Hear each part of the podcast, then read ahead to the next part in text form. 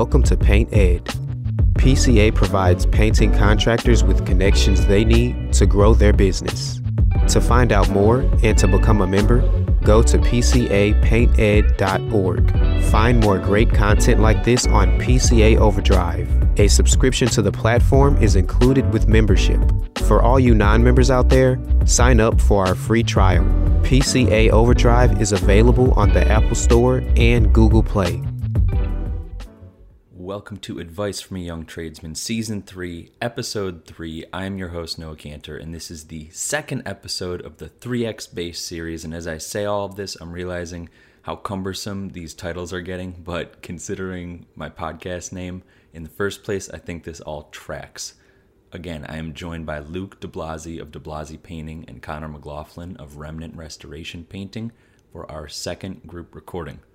We start out by recapping the holidays. Connor shares some scheduling woes. I think he calls it schedule destruction or schedule annihilation. So we, we go there, we get into that, and then we get into a topic that I am really passionate about that I don't think I hear discussed often in our realm, and that is money, but but, the, but the behind the scenes stuff.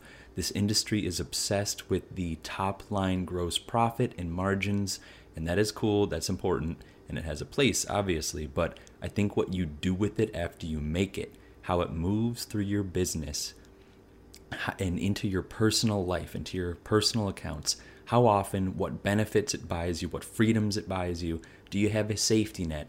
These are all more important and interesting questions to me than just that top line stuff. So we go down the rabbit hole there and go over all this stuff as it pertains to us and extends to our employees or not.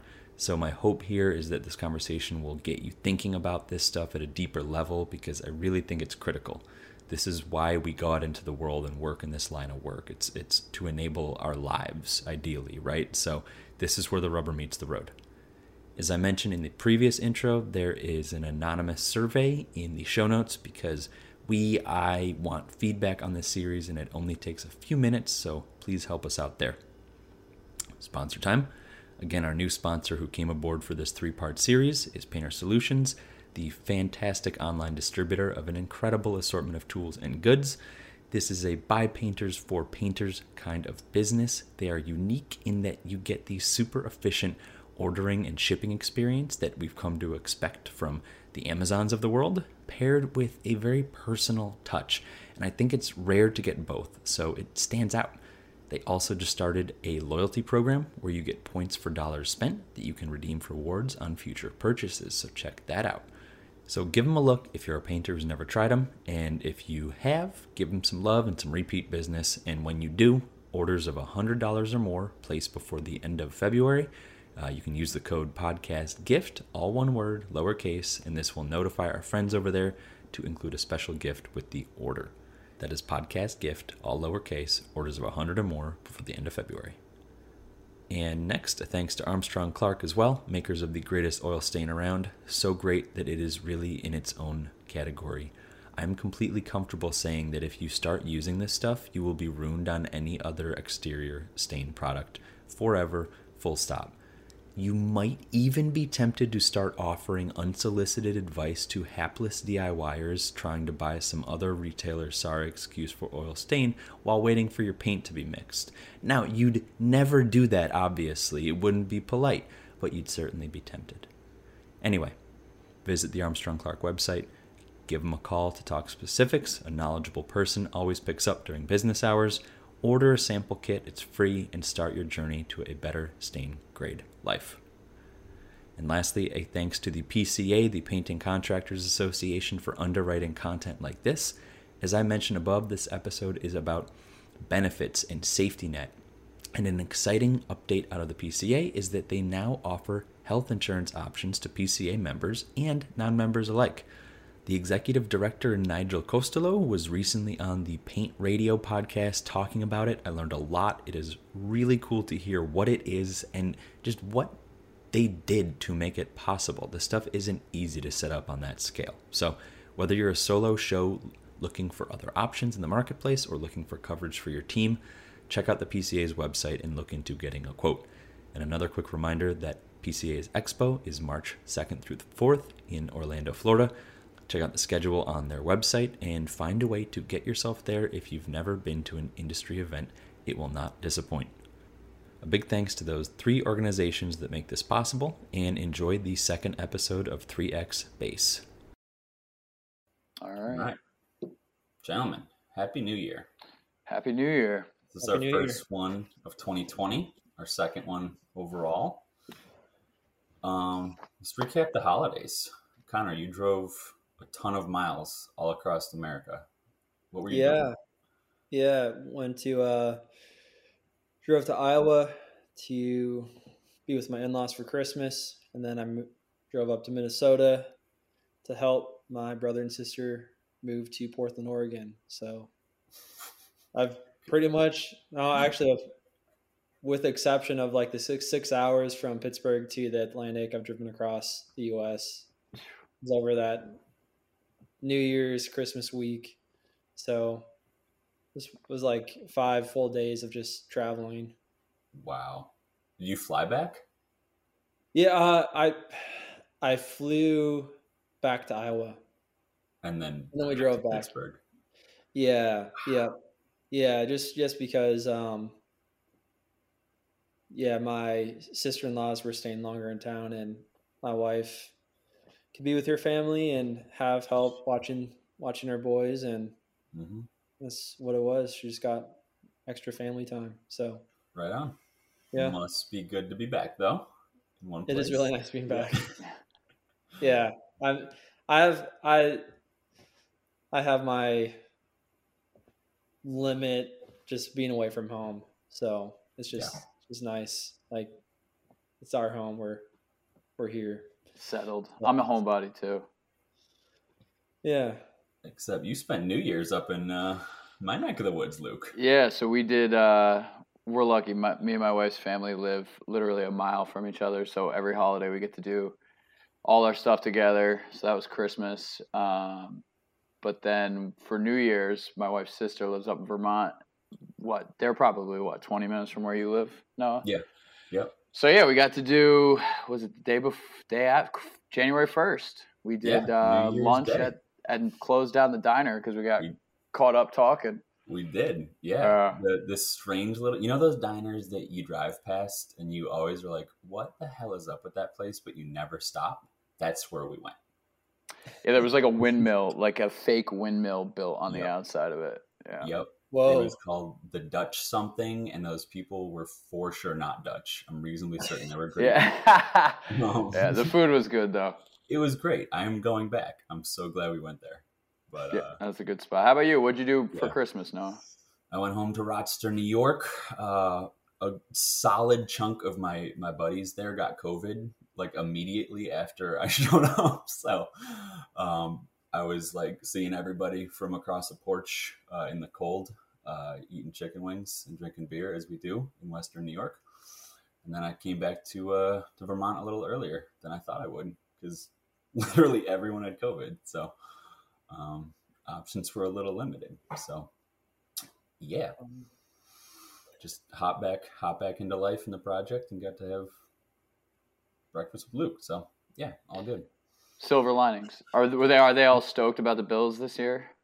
They are, yeah, but like they're never actually happy or hopeful about the Bills. It's always like a there's like a silver lining, but like they're waiting for failure and depression to kick in. So it's like there's never just like a clean win. There's always an asterisk. Uh, waiting for the other shoe to drop. Yeah, yeah. Mm. So, yeah, that was it. Um, let's talk like closing out 2021 and thoughts on 2022. And I don't know. I have, I have like a lead in for each of you guys. I mean, Connor, you had you had an interesting December with some some time off to stop and pause yes and think like what you mind filling us in on what happened to your schedule in December and like what that allowed and thoughts on that? Yeah. Uh December was a little bit of a train wreck a little bit. Um, well, yeah, it everything that I did not want to happen happened. Uh, mainly just with our schedule. So, um, yeah, we were yeah into early Dece- early December, and yeah, December was essentially looking like two large projects, uh, full interior, um, and then there was another large interior we're gonna we were gonna be doing, which initially got delayed a little bit. Um, some roofers were supposed to re- replace this client's roof and dormer this past spring, and end of fall came and the roofers did not show up at all after repeatedly saying they would. So they're going to be back. So they're going to be doing the roof supposedly next spring, but uh, there's still um, it's a Victorian townhome in Pittsburgh, and client has been installing like custom, gorgeous, like foot high base, crown molding, in all these rooms. So we were going to start on like prep um, so yeah, we had these, these, these two projects and, um, we were days away from starting our first full interior, which was a large, large project. And the client called and she said, Hey, I'm going to be, I've, I've used this interior designer, uh, to, yeah, help choose the colors for the rooms uh, one thing I offer with every single client is I'll I will send out an interior designer on my dime for a color consultation. Hmm. She didn't want to use uh, the designer I used. She got in contact with her previous one who had done a few rooms and kind of went a wall or went just was hard to get a hold of during COVID, but she got a hold of her to choose the color. So the designer was supposed to call me up, give me the colors, and uh, essentially, what happened is the interior designer on the call uh, just informed me she did not want me on the project. Um, did wow. you guys like bump heads? Like, did was there an issue there? Uh, so the here's here's what what happened. Um, she wanted to use the painter who was used in the previous rooms.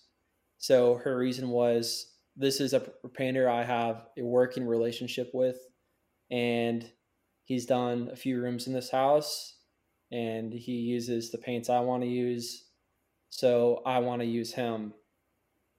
It was a so it was a really weird flex, but um, yeah, this interior designer uh, is also in a relationship with this painter. Uh. So so and he needed work end of December. So, so she was trying to, um, she was trying to like really give reasons that like there's there's she wanted to also like alter the scope of work and have prep taken further and remove these rooms do these rooms and um yeah she was trying to make up like every kind of excuse there was but there's like no reason why we couldn't do the project. And also, it was really strange because like ultimately like the client is the one who hired us, signed our contract, um, and to have an, a designer like flex us off and kind of hijack the project. Yeah. I got a hold of the client and had like a long discussion with her, and then uh, yeah, a day later she just informed me she's going to be using this other painter, which during the estimate, she told me she was not like very happy with. Like she was not happy with his work.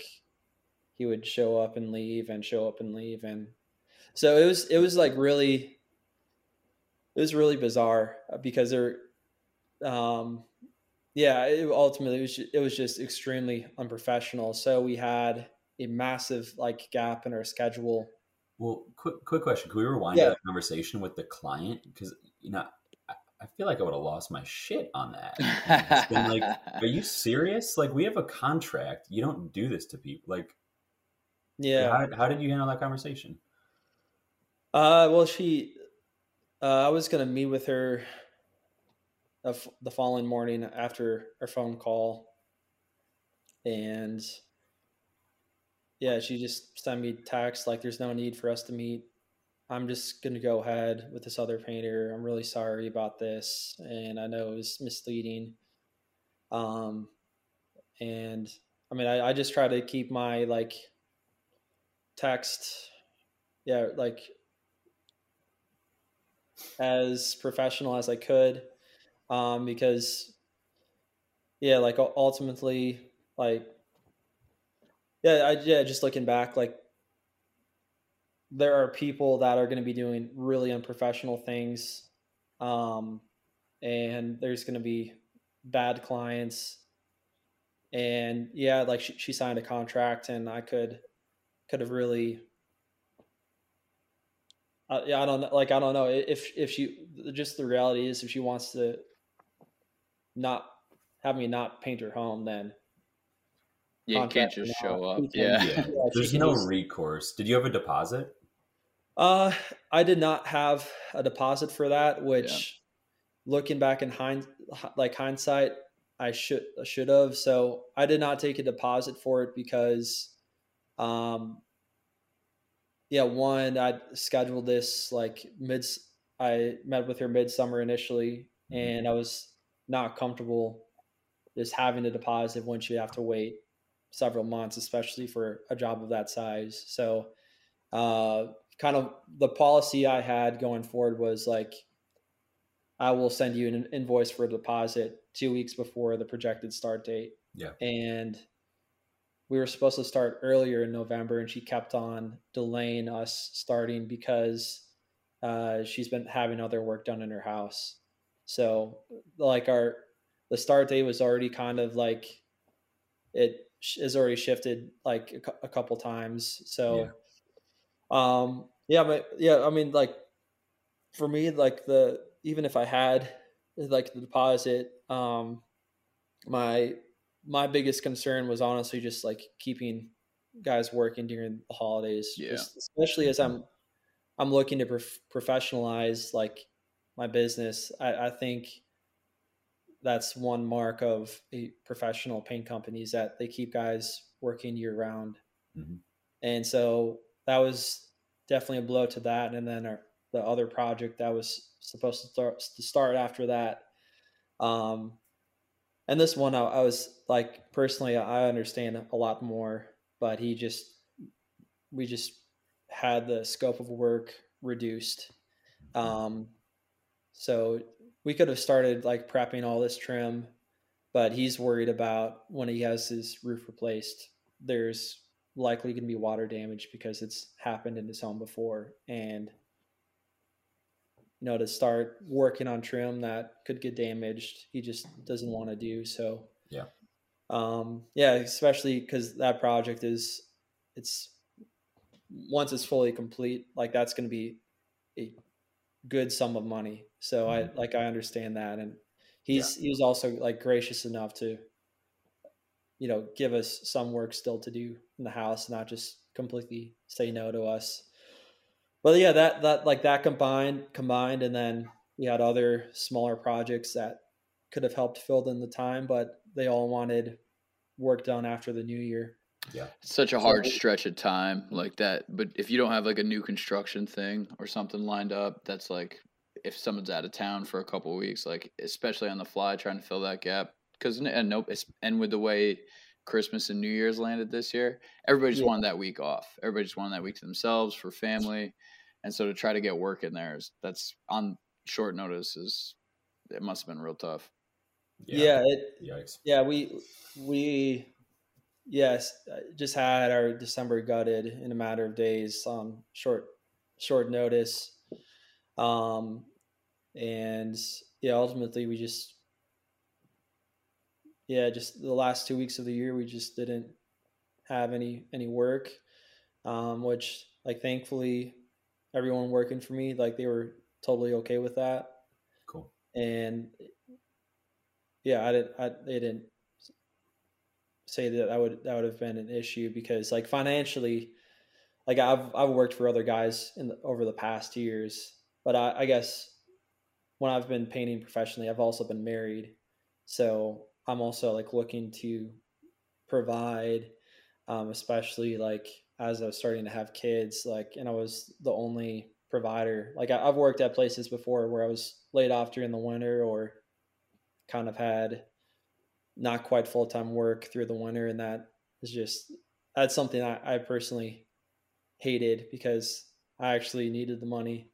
Mhm. Um, but it, from what it, it sounds like that my employees would have they, like they were they were good with having the last two weeks off. So I'm yeah I'm uh yeah it- December was crazy. Yeah. So I'm- then, I'm how did you use that time then?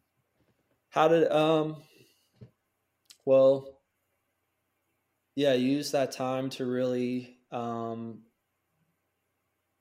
I guess yeah, critically look at what I need to focus on on the start of the with the start of the new year. I also yeah, use the time just to be with family Mhm. and yeah honestly just spent a lot of time reflecting on what i need to be doing in 2022 and it, honestly it, it was actually like a, a very good reset for me Yeah. and i'm yeah even, even though it was really hard not having like the work for those two weeks Mhm. um, and making that decision. Uh, yeah, it, it gave me the freedom to do things like I have not been able to do for a long time. Like personally, I, I've not taken a trip with my family for about a decade. Mm. So, uh, yeah, for about a yeah a, a decade, I've not taken like extended periods of time with my family. It's mm-hmm. been like a long weekend visit. Yeah. maybe you know twice a year at most. So it gave me a lot of time I've I've not been able to take like this past decade and helping my family. You know, my brother and sister moved to Portland, mm-hmm. got quality time with them and my parents and so uh, yeah it was definitely hard but i'm thankful for the time i was able to take Mhm. to be with family and also reflect on what changes i need to make What could you summarize like what your what's top of mind for 2022? Because 2021 was like your first full year in business. Like, Yeah. Doing all the seasons, right? Employees, like I'm sure there's a lot you could be thinking about, but like what's top of mind going going into this year? oh man great question um let's see here. Getting getting large down payments from customers, especially those using designers that they're dating. yeah Facebook stalking the designers and the painters. yeah that was that was just i i don't i don't know. That was just really just weird just weird just un, unprofessional. Yeah, and doing the phone call she was like i i know if i was in your shoes i'd be so mad and like if you never want to talk to me again i totally understand. Um but then defending her decision and it's like if if you really think what you're doing is okay then you would not tell me i have like a, a right to be mad and that you've essentially wronged me Yeah, just weird yeah. um. So yeah, uh, looking ahead at twenty twenty two. Um. Yeah. The. Yeah. The, I mean, honestly, there's just a lot. I mean, you were talking about one of your goals last time. I think was getting out of production. Yeah. I mean, like, Okay. Yeah. So yeah, just like big picture stuff like that. What's top of mind? Yeah, I, I'd like to get out of production. So I would like to hire another painter this winter. So, um, yeah, I mean, that's especially now like a big goal of mine because, yeah, this past fall we, we were taking on a lot of large exteriors at each exterior presented a challenge. And I was kind of stuck in a hamster wheel of production when especially fall time I should have really like focused more on like marketing mm. and just trying to get more estimates and focusing on like making sales a priority like mm.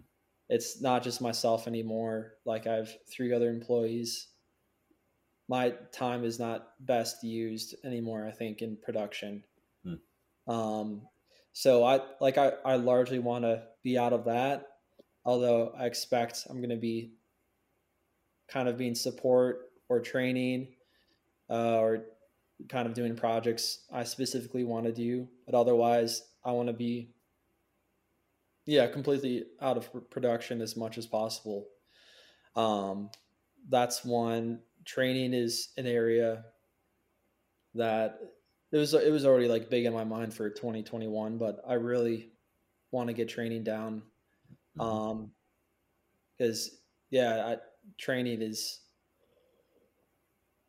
hugely important especially as i'm looking to hire apprentices um yeah. like that that's really what i'm trying to do i'm trying to build a company and bring people into the company that don't have experience that want to learn how to do high level work. And i also want to be able to like pay them well and give them a great work environment. And yeah just seeing where like it if i can have a business where i'm bringing in new blood and they're well trained and um, can execute high level work um, and and yeah, be, being able to train and replicate like high level work, like mm-hmm. someone who's new to that, uh, that's really like a recipe for success. Like looking into the future as so many painters are going to be retiring, very few guys have any plans, any planning when it comes to training. Um, so I'm looking at making a comprehensive training manual. If you can um, figure out how to turn good people into good painters, you're going to be a wealthy man. Yeah. Yeah, that's that's yeah. So like training, that's that's a big thing I want to really like get down and implement that and even see like some of the guys I've trained be able to train others. Mm-hmm. Um, because that's kind of built into the company. So yeah, yeah, training, getting out of production, um, and I, I guess making a more sophisticated sales and marketing at like aspect of the business just refining that mm-hmm. having it an actual coming up with an actual strategy mm-hmm. um, in those two areas sure you know just because i'm i'm looking to grow the business um, and and also too like i want to see if i enjoy like running a business which at this point i think i'm going to be but if I have four or five employees and I'm not enjoying like running a business and I want to be painting, then I know like I can, it'll, it'll be easier to like size down at that point, kind of on the threshold, than mm-hmm. Mm-hmm. getting larger and then having multiple people that if I want to make that change would be affecting more people. So yeah, I, can I, just, I jump in on a marketing idea for you? Yeah. Okay, so in the area, the way our year's been the last couple years, like I, I, just haven't had any more room for work, so I've just spent zero energy on marketing. But I came up with this idea. Maybe it'll apply or be helpful to you. But if you go on like Realtor.com or like Zillow or anything like that, they have a recently sold thing you can search. Yeah. So you can, instead of like searching for a house to buy, you go into your zip code or zip code that you want to work in. You do recently sold, then you could sort it by like sales price, right? So you can kind of cherry pick your customers. Yeah. You just mail them something. You know, if you just have like mm-hmm. a cool or and like we were talking a little bit before about gloss stuff, but like if you figure out how to do gloss stuff perfectly the way you want, and you just work up a piece, tiny little pieces of wood that are like done in like some kind of high end gloss paint, you just mm. mail it to them as like a they could like a magnet they could stick on their fridge or something like that with your company logo on it and then just like a little brochure about what you guys do and like for us those quick new residents, they always want like that quick paint job. The house is empty, and like that's a good time to get them, and you can make a lot of money on that job. And then two or three years down the road, when they really want to start, oh, we we want to do the shutters now, we want to do the outside. Like you get in right out of the gate, and they can skip the horror story of getting a bad painter in there, and then you have a customer for life that just moved into the area. I like that. No idea if it works. Magnets. my high gloss magnets. Yeah, no idea. No testing done on that one, but it's been rolling around in my brain for like three years. I think yeah, a lot I, of realtors have painters that they recommend, but oftentimes those, in my experience, those aren't the best ones. And oftentimes no one is available on that like last minute move in timeline. Yeah. So, yeah. Like pinpointing that demographic at like a 750 or a million dollar plus house mark and being available if you actually get that call that could be cool yeah i i've i've mailers and yeah that's something i like i've thought about as i'm driving around like seeing a, a nice home and a for sale sign and if someone yeah if i was able to reach that the new homeowners after that home is bought, then yeah, that I, I there's a good chance they're going to want to change things in their home, and usually paint is like the first thing they want to do because it's like the simplest mm-hmm. to make it feel like home. Yep. Mm-hmm. Yeah, I've just not I've not acted on that, and that's um yeah. I, I don't. I also, I don't know how much time that would take too, just to, I don't know. That could be part of training, man. Make the on-like yeah. magnets. Stick them on the table. yeah. Um, Luke, so yes. I saw your story. To, something you posted in the past day or so was this giant wall flow chart that looked like the master's class that you and I saw Slavik do of your entire like the how a job flows through your company start to finish. So that as a lead in for, you know, how are you conceiving of 2021? What's top of mind for 2022? I feel like so that that was my first uh, or one of my first attempts at a reel on Instagram. I was pretty happy with the way it came out. I'm not gonna mm-hmm. lie, but um, yeah. So that was and that was a combination of uh, waking up too early on a Saturday morning and then uh, getting into some espresso that I got for Christmas. But uh, I've been so 2022 for me is like reel it in, let's get organized from the top down. So like 2021 there was a lot of like standardizing on job sites that we needed to do and for the most part like the crews uh, did a really good job like making that jump with like it was anyway it was much more relaxed in the beginning of this year just kind of the way the company was run and we just professionalized through the year. Really everybody we got everybody to come on board with most of it. And so like our job sites look more professional. We're all dressed more similarly. Um, the product that we're putting out is much more consistent. So like that that was a big part of like me feeling disorganized in the business. Now, kind of what's left is that flow chart being disorganized and not really having a stream. And that was uh, essentially, it was kind of delineating each individual step that from the time I get contacted by a customer to the time I deliver the, the work's completed and I deliver the final invoice, what all those steps are and what I the systems I don't have in place to do all those things in a reasonable way.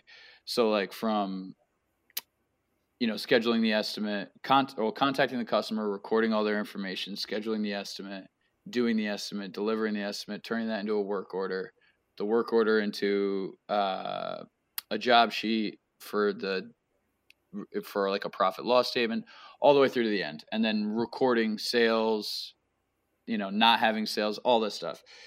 So that was and that's kind of what 2022 is for me is like we've built this thing that's it's great it's there's a lot of sales there's a lot of people paint's flying all over the place it's great we get to do these incredible high end finishes we get to work with you know interior designers that usually don't start dating the the competition. Uh, but it's it's it's madness essentially on my end, and I am the kind of right now I'm like like running around outside of the hurricane, you know, and I'm just like running in the opposite direction of the wind, just getting pelted by cows that are flying by.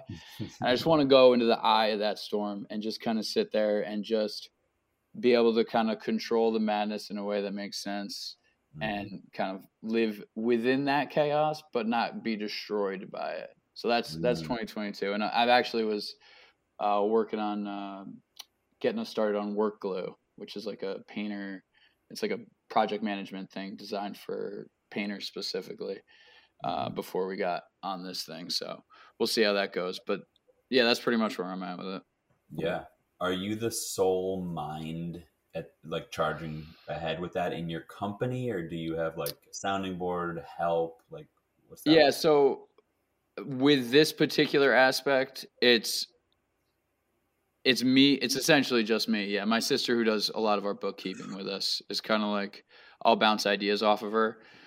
But really it's mm-hmm. what do i need on my end? And really what's most important is being able to efficiently job cost so i know exactly how we're doing on every kind of job that we do.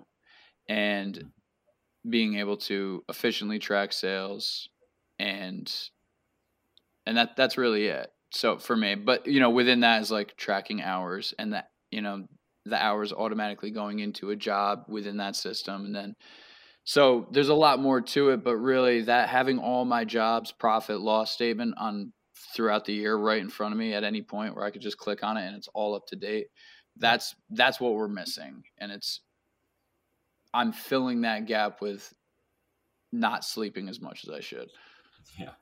So that's not the goal for. I just want to have a life. Like kind of you were talking about the um, the vacation with your family. Like I was thinking about that right when you said that, and I'm like, my honeymoon was the last time I took more than like a long weekend, mm. and that's been two and a half years. So it's like I'm ready to build. I got to build some freedom into my life.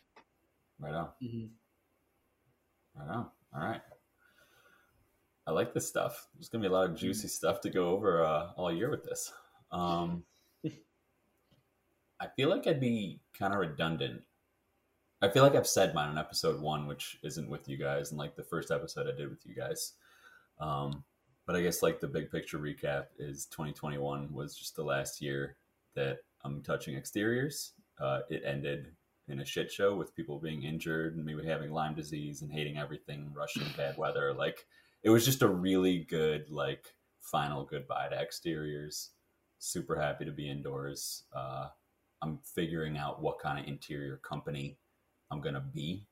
Um, obviously, I have like basic procedures, but I'm doubling down on all these sorts of different tools, like getting a Planex, getting all this sort of stuff, figuring out what the highest end looks like, and just kind of just rethinking all of those assumptions I thought I had in place. Um, so yeah, that's the next month or two is just like thought experimenting every little thing and then re-solidifying it so I'm not just reinventing it every two weeks all year. um, probably look for another full-time employee Q2 once all those decisions are made and like implemented within the training manual and vendor knows how to do it and train it. Um, so then that'll be two full times, one part time and then I'm also under contract on a duplex. So I assume the next few months are going to be a slight dumpster fire with getting into that and like stabilizing that thing.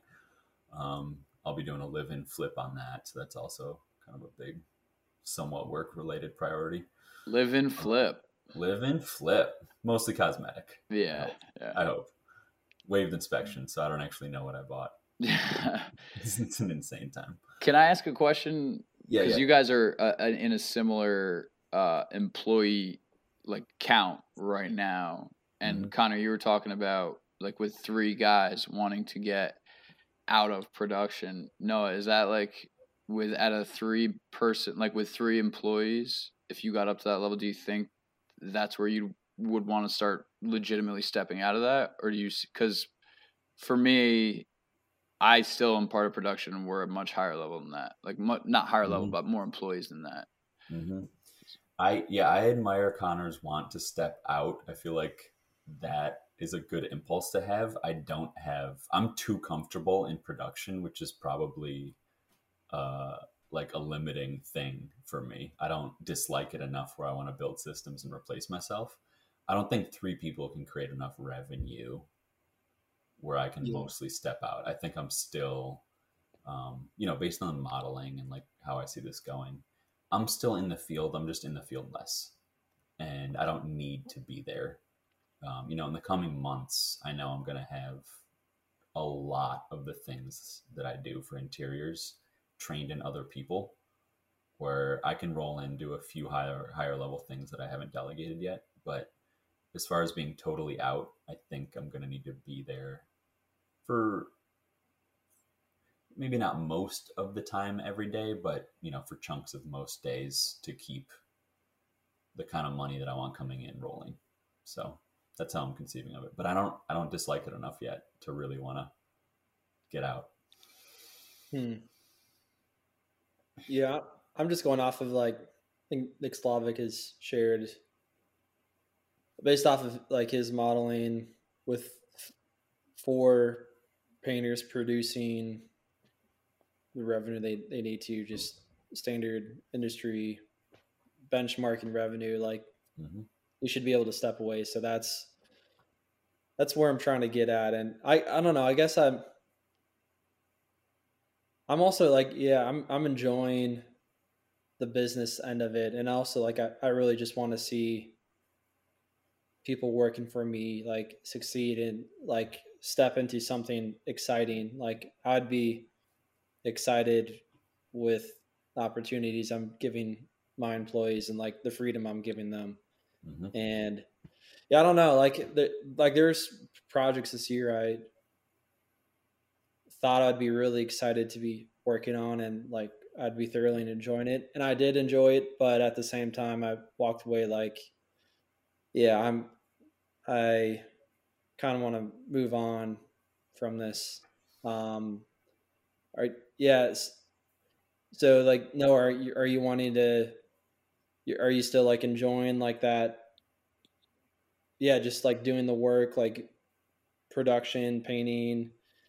I I could not be more excited about just the new vision for the company. It feels like making this decision and like interior season for me used to be a thing to get through the winter and I was always focused on the next in- exterior season even when I was starting interiors in November.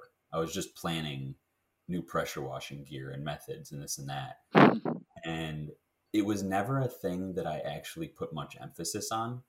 It, but like, I don't know if you guys have ever made a decision that freed up so much bandwidth that you didn't know was being taken up by that by just that like dissonance or whatever. Like, I'm just so excited to dive into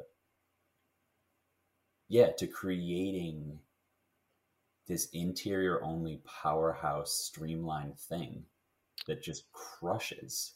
It, And and it does. Yeah. Oh, sorry, I didn't mean to interrupt. yeah. I no, I just- just I want to be in the room for that. It's not. Yeah. it's- yeah. So I'm not even thinking about leaving that yet. I haven't quite created it yet. but it does take too like f- literally 50% of the processes and the teaching and like it's not the same thing painting outside like yes you're holding a paintbrush both times but until you get to that point it is almost entirely different Mm-hmm. yeah Mhm. Yeah. So, yeah, that's that's what I'm excited for. Um, yeah, so that's it. You know, maintain its growth isn't a huge thing. It's it's adding some people while really honing. I'd rather have a team of three killers and an amazing vision than trying to add too many people without that like everything really nailed down and clarified. And again, like I, I can see the the pluses and, and and minuses of that approach of that like i'm gonna wait till everything is perfect before i keep adding adding adding but that's my style so that is what it is right Hmm. um everyone said their piece on this this front? Yeah, I think so. I the only other thing kind of that when you were talking about it um, was uh, at when you were talking about adding employee employees and then giving them the opportunities that you were talking about, like for your like you you would be excited about the opportunities you've given your employees. Yeah. And I think about that sometimes for myself, and I, I don't remember who I heard say this one time. It might have been like Gary Vee on on some rant he was going on, but like that is, and it's proven to be true for me. Like the, um, remembering that your employees probably don't want the same things that you want, or else they wouldn't be working for you. And like, especially in our business, where it's like it is. Well, you just did it right. Like they, it's very it's not easy to start a painting business, but there's little overhead. There's you know it's, it's easy access to start a painting business. So like when we what we think or personally what I think of is like giving somebody a good challenge. A lot of times ends up being like, hey, that was too much for me. You know what I mean? And like I've done that in the past where I'm like, this is your opportunity to really show me your mettle and like what you're made of and like to handle this situation. And by the end of the job, they're like, dude, I, I don't, this isn't what I signed up for. You know what I mean? Yeah. Yeah. Yeah. Yeah. I, yeah. That's, that's, that's interesting. Um, that's, yeah, that's inter- interesting thought. Um, I guess we'll see if that, if that happens. I mean, yeah, honestly, um, with the type of work we've been doing, Yes, especially since I'm like hiring apprentices. Like I can share like, yeah, we're doing working on historic exteriors and I can tell them like this is gonna be like hard, dirty work. If you're doing like if we're doing fine finishing, you're just gonna be spending hours sanding. Like I put an apprentice in a I don't know, a 12 by 20 room and he was just sanding for an entire week in yep. one like one room. Like I can I can share this and like show them pictures like this is what we're doing. Um, but if they're still like with me after three months, then I think they and yeah, like they're in, enjoying the work. And I'm also I'm also like trying to be upfront too. Like if you're at this if you're gonna be working for me, like I'm expecting growth. Like and mm-hmm. with growing like once you're no longer an apprentice, and this is something I set up previously, like there's three um, tiers of an employee that's painting. Like if once you're you've moved past apprenticeship, like you're I'm like expecting you to be able to teach like basics to an apprentice. Like training is going to be part of like your job if you're going to be sticking with me. And like I'm going to be putting you on projects by yourself. And then with an apprentice, like I'm expecting you like to be growing and yeah, growing. And um, I'm also trying to, you know, giving incentives like with uh, pay. And I'm really looking at expanding my incentives in the future. But uh, yeah, just trying to create incentives for them to grow. And and also just trying to be transparent with like um yeah i guess just like a, a path. Like these are steps they can take so they can make what they want have a skill level that they want. So i'm i'm trying to attract like that type of people like those type of people too. Um and i mean yeah so far i i see that but yeah i don't know i, I guess i'll I guess I'll I'll see this year um, how that plays out.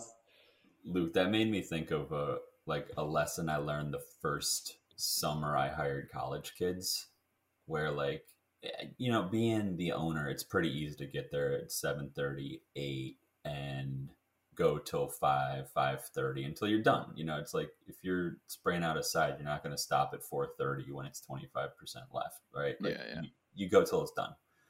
And I was kind of putting that on my employees, and they were like they were like really intelligent and honest with me, and it they were just like, yeah, we're exhausted and this is ruining our summer. I was like, and like, there's that impulse to be like, these goddamn kids, but it's like, no, no, they, they, if they put in eight hours, like they should go to the beach and drink beer with their friends. Like it's, it's, they don't need to martyr themselves for my business. They're Yeah. working an hour. That's your job. Yeah, that's my job. yeah, like I shouldn't be doing it. I shouldn't be putting that on them. Um, Yeah.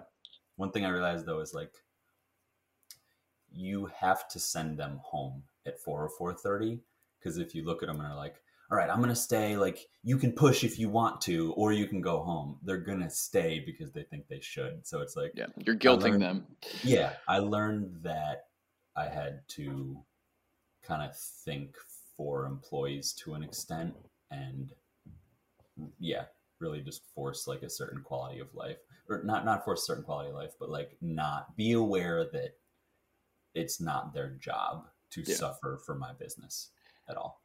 So we have like we at our we're slightly less now, but we had 14 pe- painters at our peak, and I so I ran all the payroll, and I can say for a fact like two percent of payroll periods for so like once a year each person would go over 80 hours.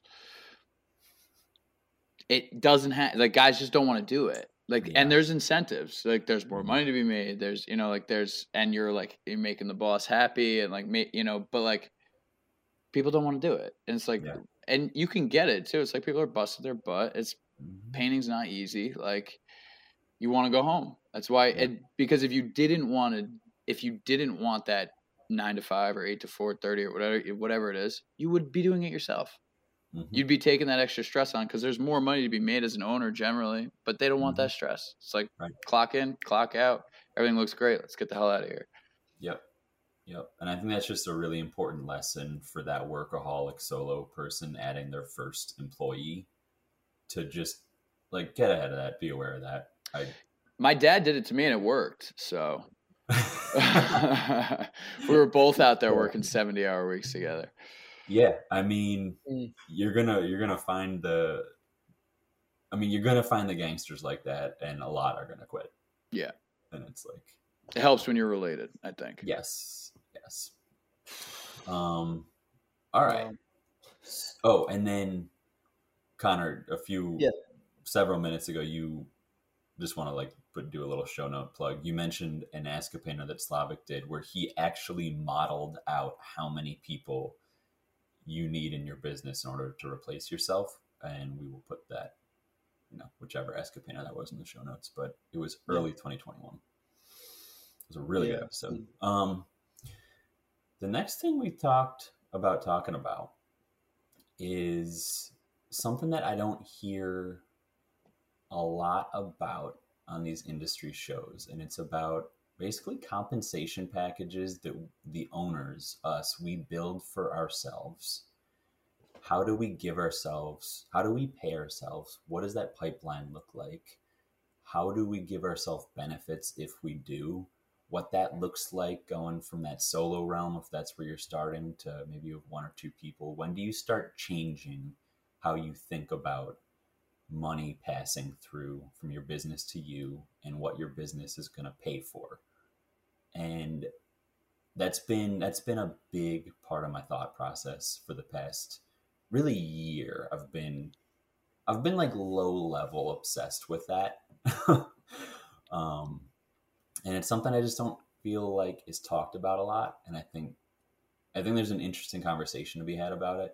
What Not is your Yeah, what are you structured as? Uh that's so like corp. okay, that's what we are too. With Yeah. two- so technically we're an S corp with two owners, me and my brother. hmm Uh, Connor, what about you? S corp. Okay, cool. So let's just classify what that is for the audience if you don't know. I feel like we should also say we're not accountants, we're not lawyers. Get your own advice. it's going to vary state to state. It's like anything, anything that I say, and I assume you guys say, is going to be knowledgeable. You've im- implemented it for yourself, but like this is all very personalized, customized. Take everything we say as a lead and as an idea that you craft around yourself. But basically, S corp is like a slightly different LLC with tax advantages where you pay yourself a base salary that is loose, not loosely, is defined by your accountant interpreting IRS rules. And then you pay yourself dividends that are tax advantaged because you do not pay self employment tax on those. So, uh, say your salary ends up being 50 grand, that's taxed as normal payroll. Your business is paying that to you.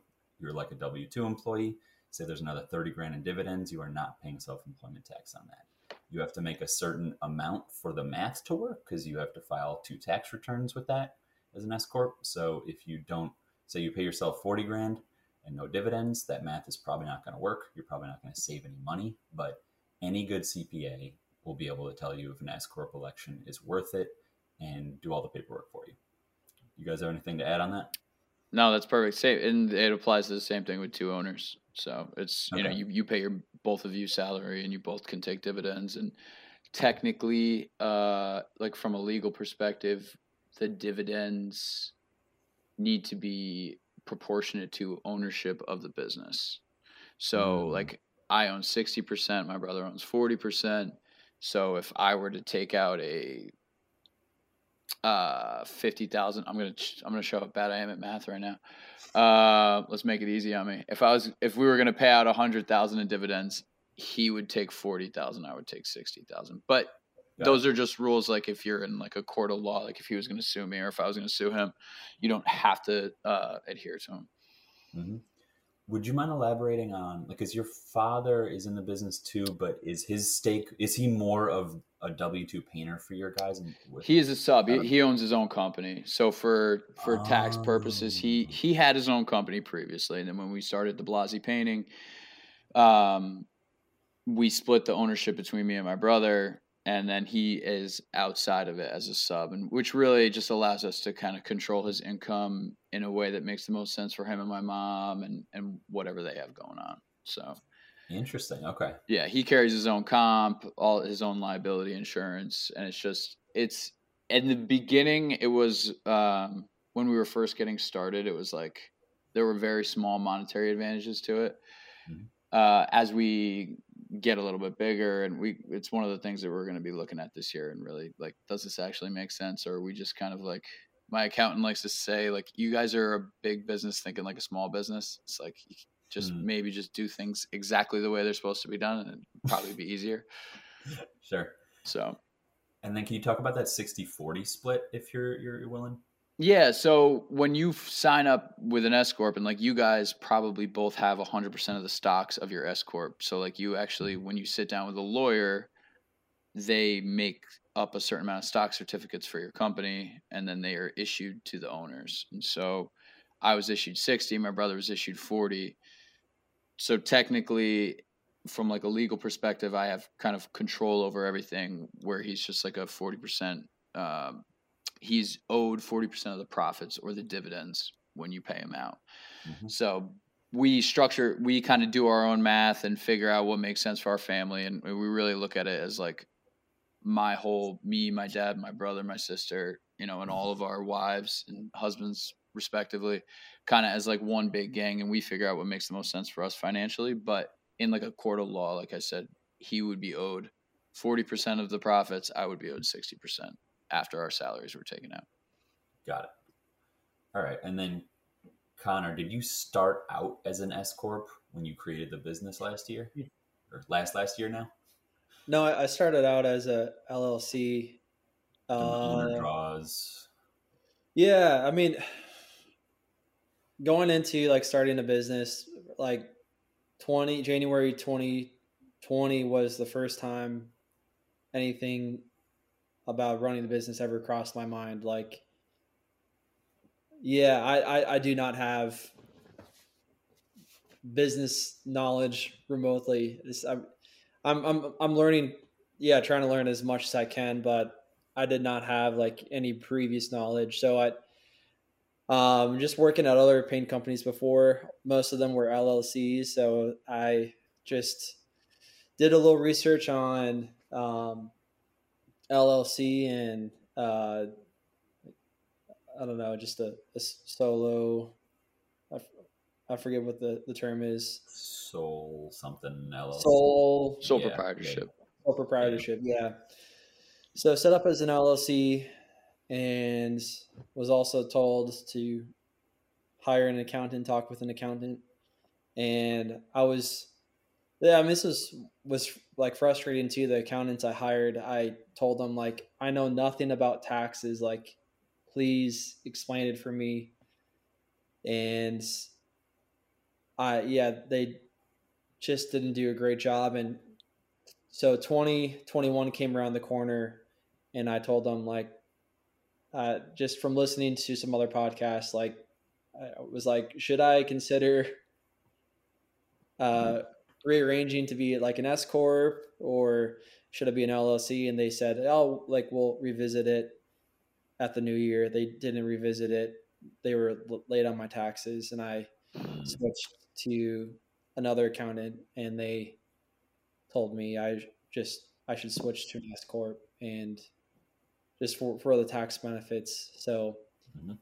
Yeah, so I mean that's like kind of what I've been doing is um, just in general, like just paying myself like what me and my family need, and that's like that's it. So right now I'm have my base salary, and if I need anything more beyond that, I just pull out what I need and just trying to be conservative what we take out. Like that's that's kind of my plan. Just yeah, because especially like I just want to grow some capital and like just as as a business have some capital. Yeah. Um, and yeah, twenty twenty one was uh yeah just for different reasons just an expensive year like so it was not as we had some you know projects that were yeah like they were profitable but also some larger pro- projects where they were not that that great at all with profits and then like hiring people this year too just when you hire someone like it's to bring them up to production it's like thousands of dollars you're investing in training them mm-hmm. so i've been training a lot in 2021 so it's like it's been expensive um so yeah. i'm just yeah just trying to take what I need for right now. That's I don't know. That's kind of my strategy. Yeah. So it, you hit on an important point that I think all of us do, which is in that transition from solo to your first employee or two. It's a really good habit to get into to pay yourself a fixed salary every single month that is non-negotiable. To treat your own salary like a business expense that happens regularly, just like your employees will just build good systems and discipline in you that will help as you start adding more employees.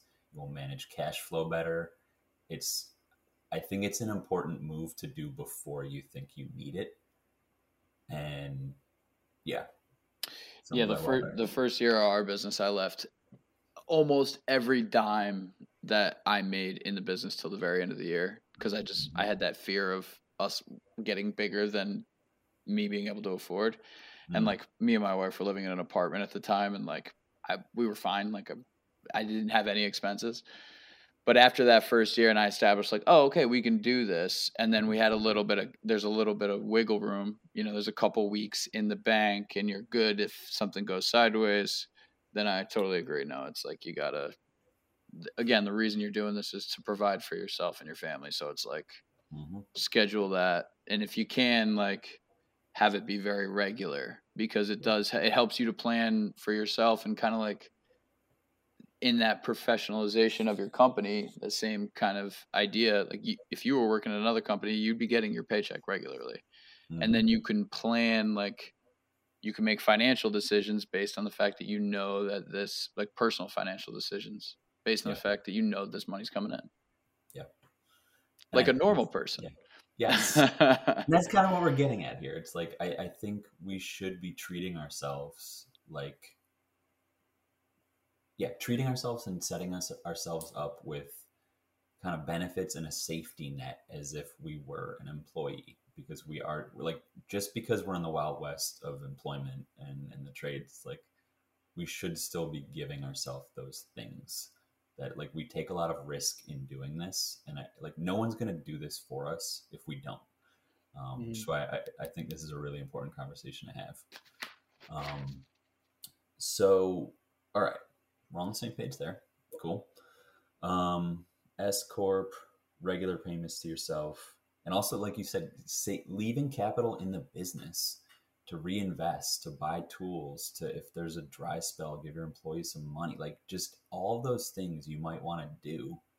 It's worth leaving money in the business for that, and then bonusing yourself, hopefully at the end of the year. Yeah. Um, it takes that stress off too. It's just like it, it, it- Yeah. if you like, let's say there that you don't take that extra ten grand out, and you and you just again you just leave it in there till the end of the year, and then you just it's just like a sigh of relief. You know it's in there. And it's like okay, if anything gets crazy, like you know, it just mhm.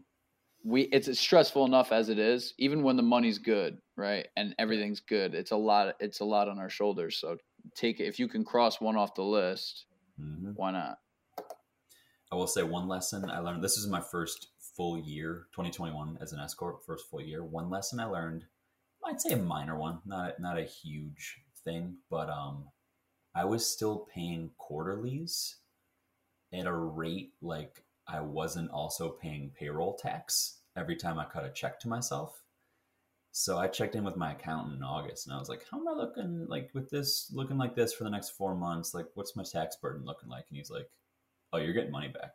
And I was like, "I don't want to get money back. I want to break even. I would just like to have IRS to give me money." it. like that's that's not the goal here. Yeah. Um, and just because I was paying payroll tax on my checks every time and quarterly contributions, Yep. um, it's like I'm gonna get back like probably close to ten grand in April, which I don't like. No, Like, it'd be better if you just had it. Yeah, yeah, I want that in my pocket. Like I said, I'm buying a shithole duplex with an unknown amount of problems in the next month or two. Like, I want that money. So, so that, yeah, I'm trying to figure out like We only file annually. What's that? We only file annually. So like we do I do payroll like through paychecks, we do our payroll. hmm So but we don't have to we just I think you I think your accountant has to like put something in to say like we're going to file at the end of the year. But like Yeah. we don't we I do nothing quarterly other than sales tax for New I York kinda- State. Yeah, that's a conversation I have to have. I thought I had to, but yeah, I think as an S corp, I don't think you need to. okay, yeah. I don't know. I I, gotta- might, you I know, gotta. IRS is gonna come knocking on the door as soon as this thing airs. Like, uh, excuse me. but um but yeah that was that was like my little oops that like i'm not gonna make that same mistake again and it's gonna be nice to to to you know get that back in april but like not ideal not ideal at all um all right so that's payment any final words on that before we move to like kind of the benefits package safety net part Hmm. No. Nope. I I don't know if we're we'll touch on this. If it'll be worthwhile touching on this later, Noah, but I'd be interested to hear what you're looking at doing differently for 2022, like specifically, like what, like what is your plan for 22, 2022 that you're looking at doing differently? on on that front Yeah, just that, like this on this whole topic. Yeah, I it's I think I can't quite know that answer until I, I talk with my accountant around tax time and all the numbers get confirmed. Um, but it's probably going to be less less quarterlies or no quarterlies if if I can do that. Um, and just just really firmly saying like, dude, I pay you a monthly retainer kind of to like have my back on this stuff. Like, how are we going to avoid this happening? Um, and one uh, like when we realized that I was gonna be owed in August, one way I started to get ahead of that is in QuickBooks. You can actually eliminate or reduce your federal and state income taxes you pay on each check. Yep. And that's like hundreds, if not thousands of dollars every time. So I was actually going in and manually zeroing that out just to like put more money in my pocket now. Um, so now that I know that tool where I can tweak and balance things out, that could be part of it. But yeah, it's really, it's going to be a better talk and an adjustment with my accountant first and foremost, who's very good, but I'm one of probably hundreds of his clients. And, you know, I'm not like, he's not like my personal concierge who's like checking in on everything uh, without my knowledge. I still, I'm still a small fish, meaning I kind of have to drive those those things. in a way. So, Hmm. does that answer your question? That's about all I can offer on that. little, little bit, kind of. Yeah. Yeah. No, I don't have a better answer than that at this point. but Well, you're gonna ask next about you said benefits. yeah, just the things that, and I also want to eventually get to if we give these things we're talking about to our employees, like if not, how we're thinking about it, about all that stuff. Um, but as far as just like, let's talk safety net, right? Like your average employee gets workers' comp automatically; they have to. Um, maybe disability, maybe you're paying health insurance. Uh, that's the kind of thing where, at least in Vermont, like I can waive workers' comp. I don't have to get disability. Like I can be a cowboy and go without all that stuff. And Really? yeah, do you have to have it? Yeah. Really? New York, Yeah. you don't have to pay it on yourself. You Yeah, can yeah. elect not to. Yes. Yeah, for yeah for well for employees, yeah, they need they need that. Like as an owner, I don't need workers' comp. That's what I'm talking about. Yeah. Like you can Yeah, okay, for I was- yourself, not for employees. But yeah, Connor was about to move to Vermont, man. He was like, yeah. "I'm getting out of here." yeah. I don't think that's true anywhere, even in Okay, I was like- Christian states. What's Um, I don't, I don't, I don't even know of a state that may that where you're not allowed to exclude yourself. I've never heard about that, but maybe I- Yeah, yeah. I didn't even know if you can include yourself on workers' comp. Because Hmm. like I if you think about it from a perspective and and I, I don't know if I'm, I'm I could be completely talking out of turn here, but like if I'm an owner, right, of a company, I start a company, in day 3, I'm like I would like to collect on my workers' comp now and I just jump off a roof and break both my legs. You know, like and then I'm filing a comp suit and I'm good. I, I really I don't know that you can in New York State. That'd be this is Hmm. where we need like somebody in the background like googling things, so we only make slight fools out of ourselves.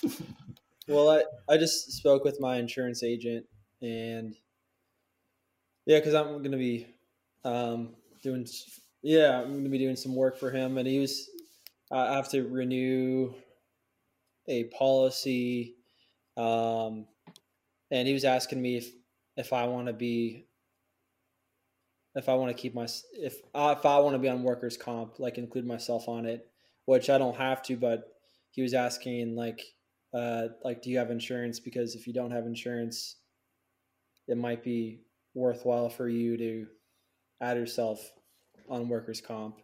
So that's I guess that's like the one at least from my insurance agent here in Pennsylvania um you know he he thought if for for someone without health insurance it is worthwhile to add yourself as an owner to have workers comp That makes sense. I would Yeah. agree with that. Like, I feel like, especially in this line of work, we should have some sort of safety net, like some sort of limit on the kind of bills we can get from an accident.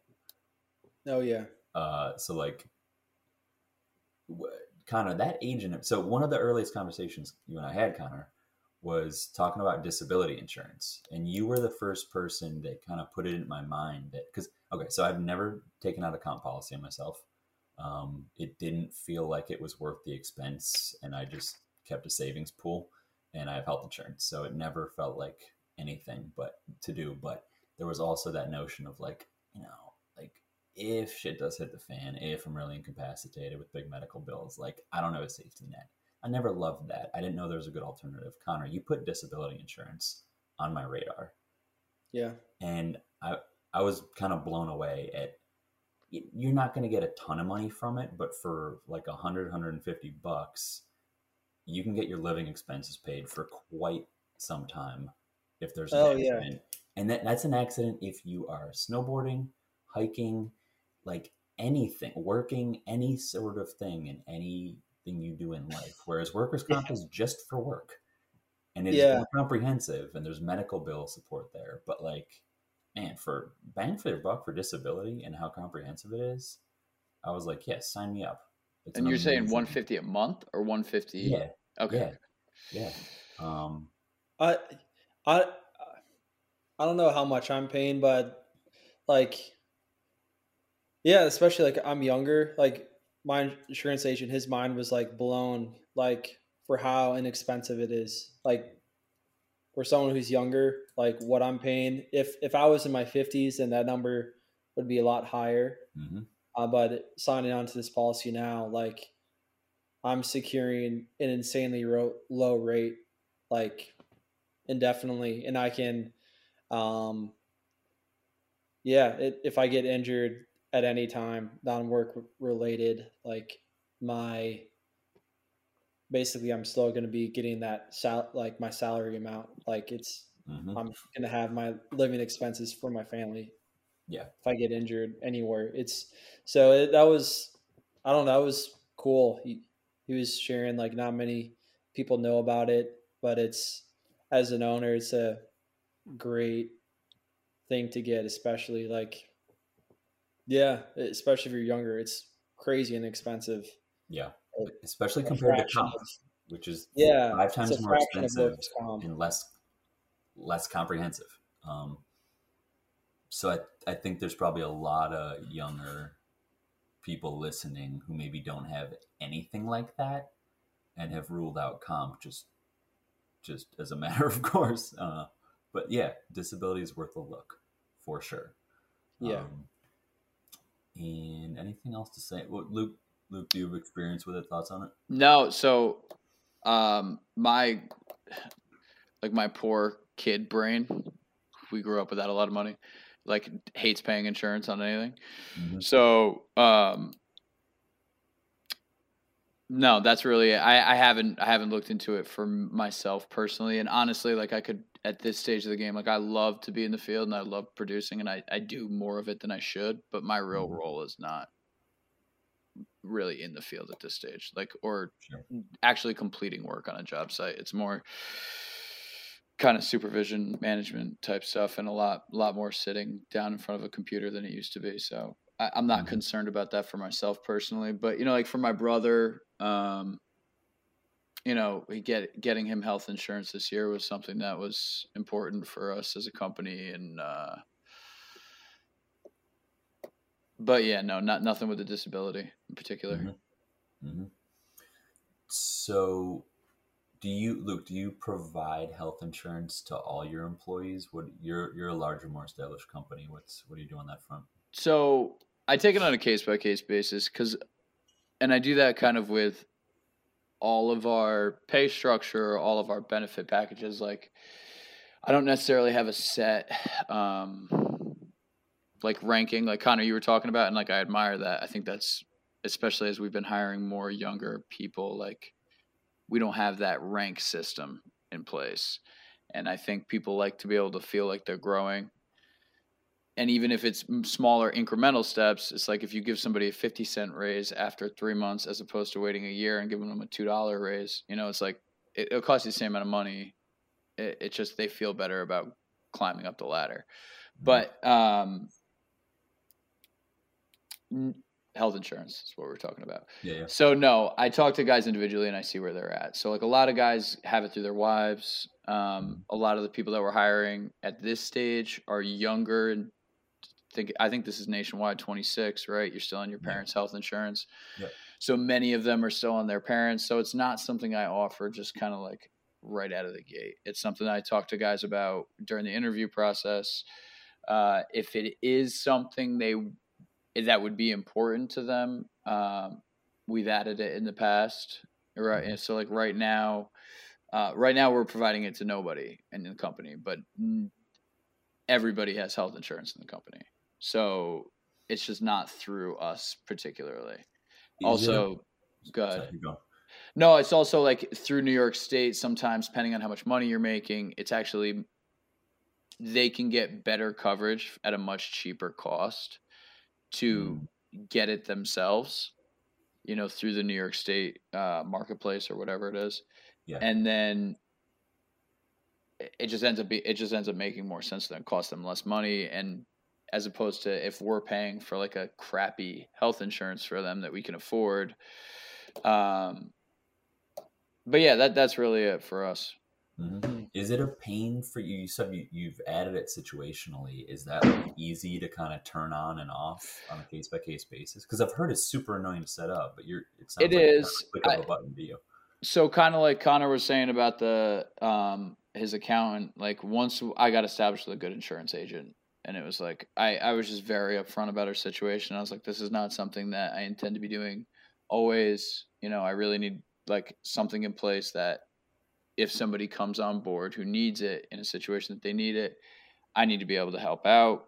And then once my brother needed it it was just like that's so we kind of have like a running account with that company. Mhm. and then when we need to bring somebody else in they'll just kind of add them on. But it's like leaning on those people those your contacts right it's like i lean heavily on our accountant i lean heavily on our insurance agents because it's like i don't know this stuff i don't enjoy it i didn't get to, into painting or, or starting a business to you know crunch percentages or understand like what a copay is entirely you know it's just like it, does nothing for me it adds nothing to my life so it's like how do we Mhm. solve this the most efficient way with the least amount of money and the most amount of benefit. Right, right, right. That just reminded me you can add employees to your disability uh, package for relatively cheap. I remember it was like like 20, 30 bucks per employee after me. Really? Um, and that's What? something, yeah, Really? at least that's what my agent said. Um, so yeah, just Hmm. wanted to tack that on. Made me think about it. Okay. Um, Connor, what about health insurance and your employees? Uh, I mean, I'm. It's something I've just not, I'm not looked into. I, I'm just from all the talk I've heard. It's like really complicated setting up. It's also very expensive. I have three employees, so I've I've just heard for if you're smaller, it's it's really a lot Mhm. to set it up. I've not looked into it. Um, and uh, as far as like the people working for me, I, uh, just during the interview pro- process, I asked them about like it, like, are there any deal breakers? Like, is what like health insurance? What's your situation? Um, they've not brought up any desires for me providing like health insurance. Mhm. Um, I mean, that's yeah, that's something. Yeah, like as you know, if we grow, I'm gonna look into, but that's just a bridge that I don't think needs to be crossed right now in terms of something I'm, I'm offering. Yeah. Um, but one thing I, I'm in, just interested to like pick your guys' brain on this because this is actually one of my top things on my docket for the early part of this year is you know what do you guys do for vacation packages because I, I think especially like Mm, I'm looking to hire apprentices so they're younger and I think having good vacation time is much more appealing to someone in their 20s than health insurance um, and it, Agreed. and Yeah. so on so like yeah as i've worked at paint for these yeah paint contractors in the past like the last one i worked at high end paint company over 3 million in revenue a year. Horrible vacation packages. Like after after one year i was eligible for like three days of vacation time. Like and like honestly that's like so that's common. Um and right now i'm i'm not offering vacation to employees just because i like i want to really look at uh and yeah just come up with like a strategy and like what to set aside how to budget for that. Uh, but that's like something i, I really want to do is and I, I think would be very important with attracting the right people like the people i want working for me is offering a um, generous vacation package like um, yeah even yeah, even thinking about like my, my my brother just moved out of portland he's working at an architecture firm he gets like three weeks vacation like, off the bat Mhm. Yeah. and there, I'm like with these, you know, in in many businesses, like any many other like professional businesses in the industry in different industries, like having um, at least two weeks of paid vacation time, if not more, is very common. And yet, in the trades and especially like the painting like industry, at least from my experience, uh, there isn't paid vacation time and if it is it's like really just it's honest it's pathetic so I, I i'm just like thinking in my head like if i can come up with a, a vacation package like if you're with me for after three months to like a year like you're in, you're in an apprenticeship one week after after you reach this level two weeks after this up to three weeks. Like Mhm. what would that look like if i build that into my company right now? Um, and how do i accommodate for that? Because i'm i don't yeah i don't know. I just i just see that as for like the well-being of like your employees like giving them time to like be able to take a vacation take time off and know they're still getting paid like that's huge. Um, and I, I think that's going to be a big thing that uh, especially like the younger generation is going to want. Um, ha- like what do you guys what have, what have you guys done with vacation for your employees? I'll start with that. Yeah, I'm I'm with you with it where it's an idea, kind of like I'll group like paid and sick time off and all that stuff like in with that of now that everything is getting honed and formalized, I'm wanting to think about that. I don't have answers yet. Um I you were talking about like things that millennials or young people care about versus or don't, like health insurance maybe not a big thing.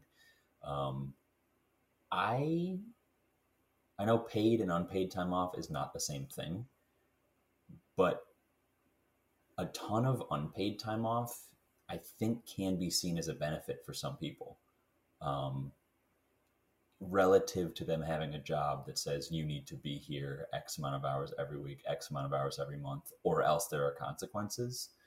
Um, I am extraordinarily lenient about unpaid time off which which is like something, but I recognize that only goes so far. Um, but yeah, all yeah, all I can really say is it's something I'm thinking about that I want to solidify more. I'm more, I think I would probably implement like a sick sick time out, like paid time off that they can use for anything before vacation time, just because I feel like people are going to be a little more stressed out if they're sick and losing out on money just feel sitting there feeling miserable and losing money relative to being on vacation and knowing that, that they're not getting paid. Like I feel like that's a different experience. This is also one of those things where I don't I don't think I'm good at conceiving of like what an employee wants because I just like growing up in this trade where if like if I wasn't working, I wasn't making money, and that was just kind of how I grew up. It's like my input matches my output, and the idea that I would pay someone to not work is like partially like I don't like I recognize it's part of the game I got to play and something I got to do, but it's just not in my nature. well, it's probably because you've had how many paid days of vacation have you had in your life? um, just this past year when my employees are working diligently while I'm on vacation. Yeah, So, but yeah, you're let's still working. Yeah. Like that's Yeah. yeah, that's not the same Yeah. thing. Yeah, but- no, it's it's yeah. Yeah, to piggyback on that, like that's I have that same thought process in my head. I'm just like, uh, like it is. It's I've literally never been paid not to work. Like when I before I was painting, I was I was doing all types of like different things in the construction world. Um, for us, we do we do five paid floating holidays, so it's like Christmas, New Year's Day, Thanksgiving, and then this year it's also going to be two of the summer holidays, whatever you know. There's I can never remember which ones they are, like Memorial Day and Labor Day or whatever it is. Mhm. And then we do after a year, you get um, a week, a, a week's paid vacation. So anyone who's with us for more than a year gets that, and that's just newly instituted this year. So this year's the first year we've had. I had a couple guys the last couple years who had been with us from the beginning that had gotten a, a week previously um, but now it'll be kind of company wide for everybody who's been with us for a year and also like the the five like floating type holidays like that's I think that's what you call them. I don't even know if that's right, but that was kind of like I would sit there uh, like a couple days before Christmas and I'd just be like I'm going to pay everybody for Christmas. And I would feel really good about myself because I made that decision, you know? and it's like, yeah, bro, you're a company. That's what you're supposed to do. It's like, but so that's how we do it. Uh, and it's, I factor in that, that those 10 days into my uh, labor cost for the employee. So like when I'm doing my job costing, I roll 80 hours of paying them and not getting production into their, the, the cost rate. Mm-hmm. Mm-hmm. So try to account for it as much on those profit loss sheets per job as I can. You anticipated my next question on that. I feel like we can also go back and quickly plug that that that principle we were talking about earlier of just like getting disciplined on your cash flow and budgeting capital for stuff like that, those intangibles. Like that's a pool of money you need to have your eye on, right? Like that is that's part of your cash flow is that that is part of what's going out without production coming in. So, yeah, and if you plan for it, it's not a lot. Like it, it's yeah. it, when you look at that number, you're like, I'm giving them that much money to do nothing, mm-hmm. and then you're like, okay, break that over two thousand hours. Yeah. Now, how much is that per hour? It's like, yeah. then just do it because it's going to make them happy and they're going to work better those other two thousand hours when they're actually at work. Right on. Hmm. Um Okay. Anything do you guys give yourselves vacation time? Are you gonna do as like I mean, given like we're all like technically W two employees, like do you guys have you guys been giving yourselves time for vacation and rest, relaxation this past year? I account for that time in dividends when we pay ourselves at the end of the year, but I don't I don't make the time for myself personally. I didn't this year at least. I did a lot of those weekend like all right, babe, we'll go out for like we'll do like two nights from Friday, Saturday and I'll leave work at like you know, after setting somebody up on a job on Friday and then spend, you know, a day and a half away somewhere and come back. Mm-hmm. Noah, on the other yeah. hand, yeah. is a wizard at this. It's I don't know if I should feel bad talking about it. No, you should feel I, I should feel like an idiot. You should feel good. Go ahead, tell Connor about this.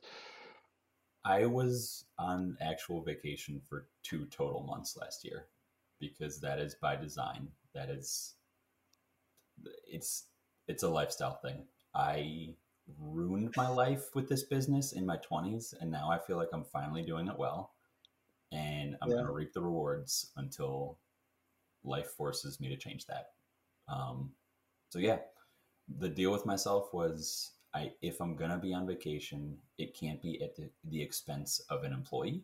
I can't leave them hanging and not working because I wanted to go do something fun because that's not right. And it's also I still need to make that monthly payment to myself that I make. Like I, I need the revenue stored up to still pay myself my salary. Um, and yeah, that was the deal. So hmm. Because I had just one full time employee uh, who was either happy to also be on vacation when I was, or I set up a project where she was self sufficient, it was very doable. Um, and yeah, hmm. so it was up to like seven and 10 day vacations and then a lot of long weekends. But that was yeah, that was that was how I set myself up. That was how I did it. Yeah, that's awesome. Yeah. What one of my high points of 2021 it was late uh, it was early september and i got covid and we were on our largest project of the year uh, chemically stripping a uh, Tudor style home, putting FBE on the trim, uh, mineral silicate paint on the stucco, like really crazy thorough process. And yeah, we were in the middle of the prep phase and I got, yeah, I got COVID and I just hired someone like I, I hired someone days before I got COVID and other person was with me for one month, other person with me for uh, four or five months at that point. When are we going to uh, get to the high point of this story? Here's here's the high point of me. I was gone from that project for yeah, like five total days. We have four day work weeks for employees. Like that's one thing I've implemented that has been amazing, by the way, for myself and especially employees. But so I was off that project for five total days. I was, I mean, COVID took me out for eight or nine days total. Um, but what, why this was my high point was that project went on just fine without me. Yeah. Like they didn't need me. Like they actually hit what they needed to. Like they did great. I, yeah, I had some phone calls, but I did not worry about the people I had on that project. And like that piece, like I was not stressed at all the entire time I had COVID. I was not worried about like, are they going to be like messing this up? Like they, they actually, they did a good job and that felt amazing. And that really like released me into looking ahead this year. Like I'm planning on taking a like our first family vacation and I want to take at least a full week.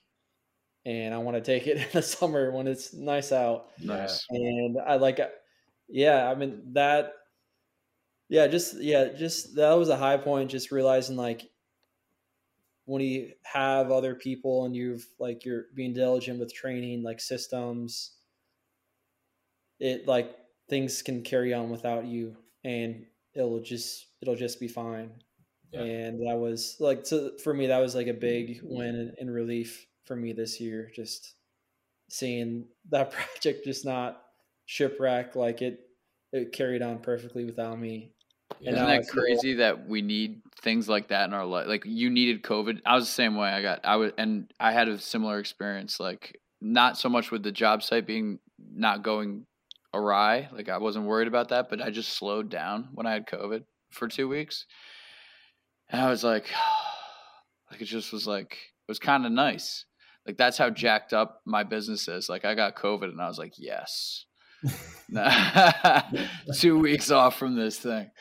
But it, it is kind of like it takes something like that to be like hey you have to stop like you have to be forced to stop in order to learn.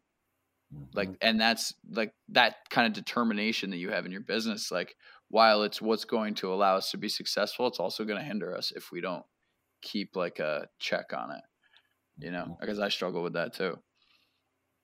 Yeah. Yeah, yeah, and yeah, it's just it, yeah, it's it's important because like especially like running a business, like man, if if I'm gonna be doing this for the next how many years ahead, and I'm worried about taking a week off to take a vacation with my family, like then honestly, like this having a business is like having that type of business is gonna suck.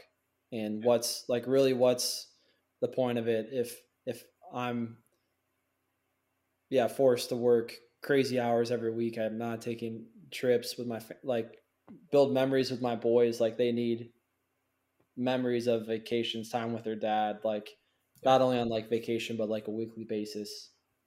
My wife and my boys need like time with me. Like if i'm not if i'm if i'm having a business where it's just running my life then I like I don't want that. And Yeah. that yeah, that was, that was just having COVID was not nice, but having like just seeing my team operate well without me was it. That was something I needed to see, um, and that would have been hard to pull myself off of willingly. Um, so that's yeah, That's kind of Noah, where you, I feel like you have set yourself apart from a lot of guys, where like that intentionality of your business. Like, I know for me, like I just kind of, it just got bigger and bigger, and like we're still succeeding, and it's like, all right, let's keep going, and, and it just was, and that's where we are today. Is now like kind of like reshaping it now that we got this big, but like.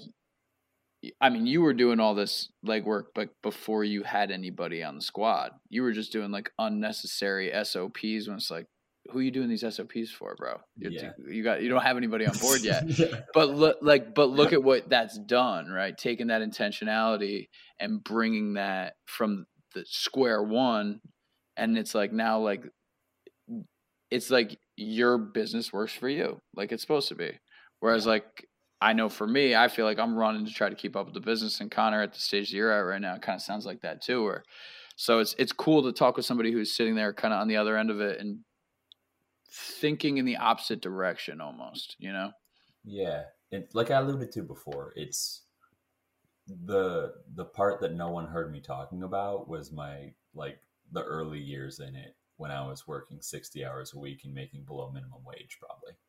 Right? And it's like that wasn't fun, but then opening my eyes to other ways of doing things and like expanding my mind and drinking everything up. It's like, okay, if this thing doesn't work for me and I can't optimize it, I might as well go be someone else's employee and admit that I suck at this and not do it. Like if you have the capacity to to just invent this thing and change it, it should be allowing you to fulfill your dreams and your best life. Like it's everyone has the capacity to create that to some extent. So yeah. Yeah, like that's that's where I've put it, but it's also like I have a fantastic employee. Um and I also like don't have kids. So it's it's and there's there's pluses and minuses to to everything, right? And like the big plus that I have right now is a ton of flexibility and shit, I just bought a fixer upper. That's gonna change this year. Like and I'm gonna have tenant problems. I promise you that. Like I'm gonna have things that constrain me in ways that I wasn't last year, and like it's it's gonna change every year. But I sure as hell enjoyed last year on that front. And if that was like my big window in life where like everything worked perfectly, then great. But Yeah. No, but it's it's a good it's like it's good to have that that goal set there for that. yeah, it's it's possible. Like Yeah. that's Mhm. There you go. yeah. You've it's- proven it. It's possible. I I have a question for you guys about uh are you doing for yourself or for employees? Are you guys doing any retirement stuff? No. Um, that was actually the next topic, though. Is like long-term wealth building, how you guys see it, and then employee stuff. Um, so I'm a no on employees. How about you guys? We do uh 401ks. So that was uh we match up to a certain percentage and we actually just recently changed it to everybody's uh eligible day one when they come on board. So it's uh it's also a really great way to get money out of the business tax free for yourself. So there's like a Mhm. giant em- employer benefit to it as well. Mm, So like you can, um, with me and my brother both being owners, we can both, if the funds are available, instead of paying taxes on a dividend, we could essentially put that entire dividend into a 401k and it can sit there and grow there. And as long as we don't need it for anything, you know, or even if you do, like my brother just bought a house this year, he was able to take a loan out against the money that he had in his 401k, so essentially a loan from his from himself. Um, access that money for a down payment for a house, and then he just has to pay himself back over the next five years, I think, back into the Mm. 401k. mm. Okay, there's a lot we could dive into there. Like those are some powerful tools there that you just talked about. It's just a huge tax saving, and it's it's also one of those things that like is a 22 year old that excited about a 401k no but like Mhm. is a 27 year old is a 30 year old who's thinking about buying a house and starting to get his shit together like is Mhm. that guy because we have a big we have like a bracket of younger guys and then we have like six of us at like 30 ish Mhm. and then we have some older guys that 30ish people like once we instituted the 401k all of them signed up like immediately and like opted in on you know part of their paycheck and like it, it's you know we talk about it and we talk about different funds that people have their money in because you can manage it all like through the we do it through our payroll service Mhm. so it, it's been been definitely been beneficial f- for us as owners and also for the employees. hmm And it's reasonably it, the startup is can be expensive depending on what service you're using, but then afterwards it's just kind of like a you just factor it into like your weekly payroll thing and it just kind of you don't even really notice it going out hmm to service it. that's the employee thing. You kind of touched on what you do, but like is I, I kind of think of all of these pools, you know, the Roth, the the like the more traditional. These are all levers we can pull for tax advantages or not based on, you know, how we want to plan our future. Like what would you like can you talk about how you use those different pools and the tax advantage ones? A hundred percent. Yeah, like monthly versus just, you know, end of the year. Like yeah, I'm a big end of the year guy because, like we were talking about before, like having that money in the business when before the end of the like having a larger pool in the business makes me more comfortable personally than Mhm. having that out in my personal. Um, but end of the year, I'll sit down and as long as the funds are there, I'll max out mine and my brother's 401k. So that's nineteen thousand five hundred bucks you can take at per person per Mhm. owner Mhm. you can take out of the business, put directly into your 401k. You have to pay I don't know if you have to pay like withholdings on it, but you you don't have to pay like it doesn't factor into your uh profits. So that that Mhm. that money is removed from your profits, so your bottom line gets a lot lower. So Mhm. that that essentially 20 grand per person is you're not going to get taxed for. Right. So that's huge, especially if you're running numbers at the end of the year and somebody's like, well, you need to spend, you know, if you spend 10 grand, you're going to save three grand in taxes, you know. So it's a big flop. And then, you know, for you do that six years in a row, that's 120,000 bucks you have sitting in and growing in the Mhm. stock market right now. Like, I think the mine has grown at like a 12% rate for the last couple Yeah. years. Yeah. And I'm not going to do a math lesson on compounding interest because I have no idea what I'm talking about, but I've heard that it's beneficial and I, I it's tracking that way. So like that, but that's what we do. And like I said, it's, it's kind of a no brainer. I know that there's, you have to offer it to your employees as well. You can't just do the 401k yourself. Mm-hmm. I I'll add a slight asterisk on that. So I have a SEP for myself, which is a, a traditional. So it, it comes off of my taxable income at the end of the year. Um, I can have it without giving it to an employee, uh, but there's a threshold. If they're with me for like a certain amount of hours for two or three years under the the SEP plan, then I have to give it to them. But Offer it to them. 401k is clearly different. But there are there are several different options like that that we can have as employee employers and there's different ramifications with different numbers for how that affects our employees Yep. um connor what do you do on this front for yourself thoughts on employee stuff like anything there Uh, nothing. no Which, yeah, which, yeah, I need to. I mean, I'm, yeah, just at, at, at this point in my life, life personally, like I've, I've not thought much about retirement, but I know I should. And I know, especially, yeah, like the, the, the longer I'm in business and the more people I hire, like it, that's going to be something that's important.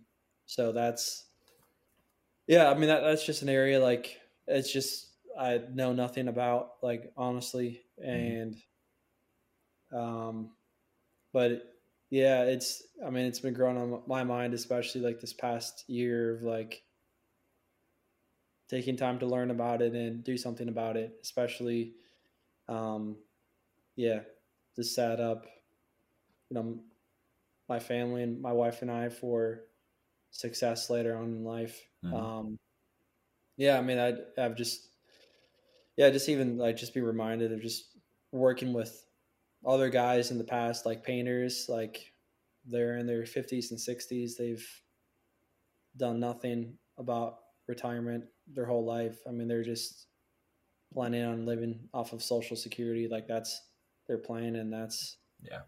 and they're at a they realize they're in a in a bad position. So yeah, That's a lot of guys.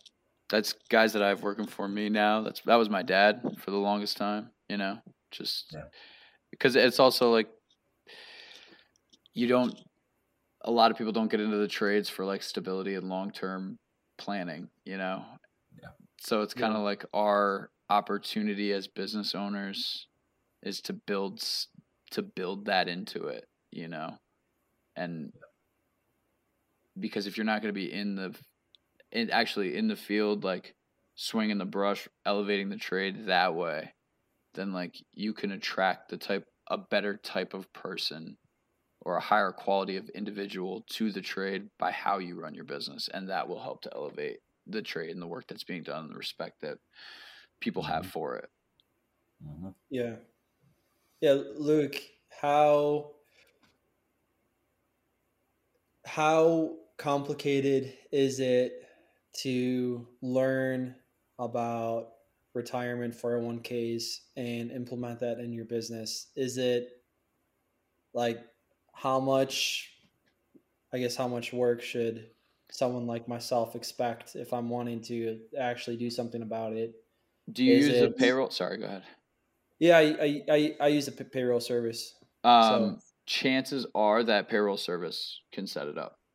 So like like I said, we do ours through Paychex, and I don't love Paychex by the way, but it's just who we got set up with, and they're okay.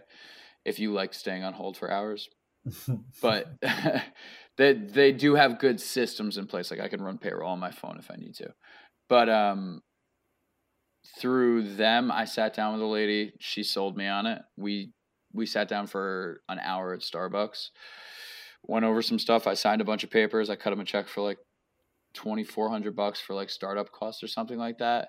Next time, and then I went onto like our online portal and I just clicked like a, a, new thing had come up in my online portal, and I just clicked like six percent of what my paycheck was. I wanted to throw into my four hundred one k. Um, it was not complicated. Again, it comes down to like letting the people who know what they're doing with it do it and then just deciding to trust them. Mm. And and then just making the decision to do it. But it wasn't a lot. You you honestly you could do it in you know, three phone calls, one meeting, a chunk of change and staying on top of it. And then at the end of the year again it's just talking with the accountant about like hey, how much more should I put in my 401k this year? It, for, does it what makes sense from a tax perspective? if those employees are coming in with other outside plans or personal plans, does that agency you're working with deal with like integrating all that? Yep. So they just they have they get an online so they get an online login. They can change my employees can change how much they're putting into the retirement system. So if they want to go from 4 hours or 4% of their paycheck to 15% of their paycheck into their 401k, they can adjust that right online. When people onboard, that's part of their onboarding process, which is if they want to bring in funds from another company. I just had a guy who left who was starting his own company. Uh, Plaster Mike on Instagram, by the way, check him out. Awesome Venetian plaster guy. He's an awesome British accent. If you're in upstate New York and you want to hang out with somebody really cool, have him do a a uh, accent wall for you. Great guy, but um, he's he's start so he rolled his into an IRA from our 401k. I called. They're like, you don't need to call us. The employee needs to call us. That was it. So it was Cool. like nothing for me to do there. Uh, it's it's just setting it up, and it, then it's after that, it's not much work at all. That's really good to hear. Yeah. Um, Yeah, I, when I think of retirement 401k, I just see a just massive quagmire, just like so much. Like it's it's beyond what I know. I it's, it looks intimidating and it's going to take up a lot of time and mental bandwidth. And um, what if I choose? What if I mess up? Just like that. Really not good excuses, honestly. But um, No, we all do it though with everything. You know, it's not just it's it's not using that new paint because it's it look that you haven't used it. It's who likes doing stuff they're not good at or they don't understand. I don't. Well, I mean, like, let's be real. Financial education isn't a thing that happens unless you make it happen or unless someone like corners you and talks at you about it. Like, we don't learn this stuff in school. Really. Oh, definitely. Like, yeah. and we're all we're all like 30 somethings we probably all watched our parents lose a good chunk of their net worth in 2006 7 or whatever so it's like i know i had some baggage around like why would i invest in the stock market? That's too risky in my early mid 20s and it's like i wish i started then. Yeah. um, I, I ignored it because it was scary and i didn't understand it for a while. And you know if you're 22 and listening to this and you don't think it's important look up compounding interest play with the calculators from starting at 20 or starting at 30 or starting at 40 and yeah go play with a compounding interest calculator if you don't think this stuff is important And then throw that thing out the window and buy a shitload of Bitcoin and you'll be fine. nfts baby yeah, right. Um, but yeah, no, this stuff isn't sexy and it can be intimidating, but I think it's really important to again just get at the very, very least get on people's radar as something to think about and research and talk about. Um okay. We've gone through what we do for ourselves and employ actually I haven't.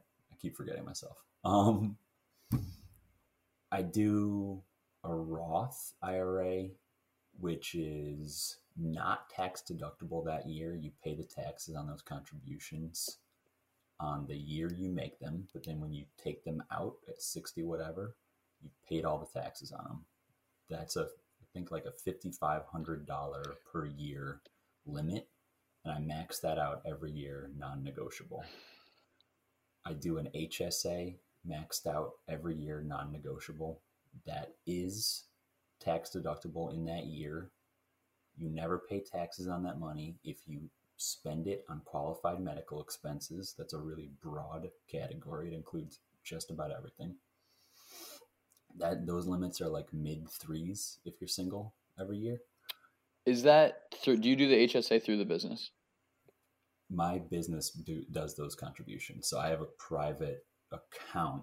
But again, like talking about that as a benefit, like and three Yeah. painting pays that those that, those HSA contributions, Nice. so that I don't have to pay taxes to myself on payroll tax and then Yep. make that contribution. Smart. and it's a write off.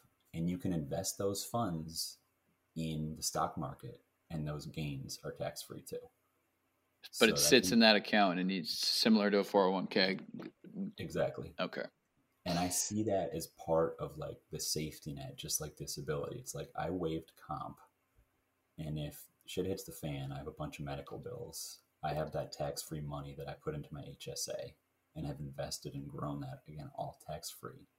Like that, Smart. when I'm talking about safety net, it's like I have pools for specific things like that, and now they're starting to grow. And like I, I'm sure we can all relate to this, like you get a small injury, you have some sort of ache and pain, like maybe you don't go to the doctor because you don't feel like wasting three hours and a couple hundred bucks on some vague diagnosis and then it gets better a day after you go. Like having that money put away for just medical stuff is it makes it easier to go get checked out for stuff that you could easily just ignore or kick the can down the road. I've noticed that change within myself. Um, That's that's super, and that's also like for somebody that's not a, like it's a lot of money, right? But it's not an unachievable amount of money for like a sole proprietor to put away on their own. That's Mhm. like, hey, I'm not going. I don't want to pay workers' comp. I don't want the money going away. I'm not seeing any benefit from it. It's like, okay, don't then. But take that, mo- take thirty five hundred bucks a year or whatever it is, throw it Mhm. in this account. It's your money. You watch it grow. And like you said, if you get hurt and you got to clear that thing out, like if you get really hurt, it's not going to help. But if you get Right. like just if you break your wrist or you know whatever it is, mhm. you, that will be enough to you know to cover that. It's just it's a very sensible approach. It is. Yeah. It's not difficult to do. No, they're really easy to set up, and they're just I like I want to shout these things from the rooftops. They're so smart. They're they're just yeah. These I don't have one. I'm sitting here writing it down over and over again on my piece of paper over here. Yeah. yeah. You need, so you need a high deductible health plan to be eligible for it. That's part okay. of your game. So it's like you're gonna get one of those kind of crappy ones that you don't plan on using much, where it's like your max out of pocket's gonna be like five, six grand a year, at least in Vermont.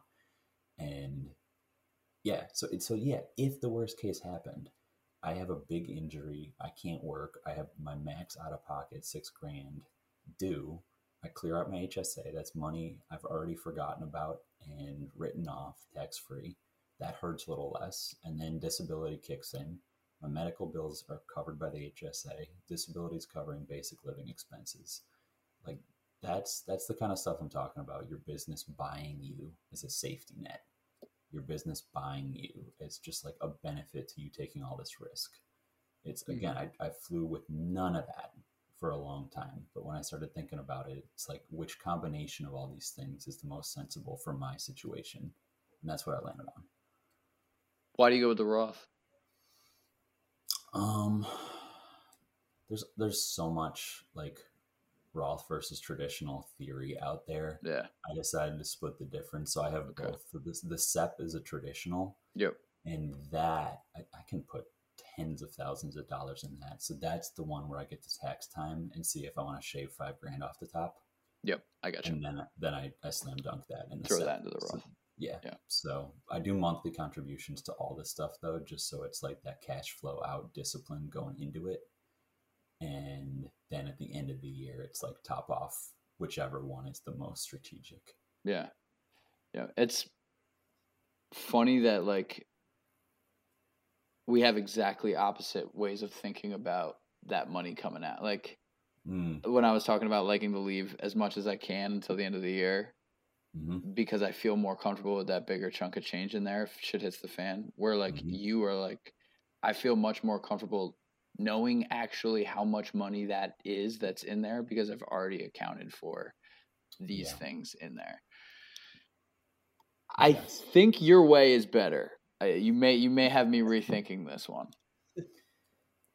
Yeah, it's you know, as long as you do it at some point there's no wrong way. I think it's I tried the lump sum end of year thing initially, and there was always something else that came up that would steal from those pots I was trying to fill. Yeah.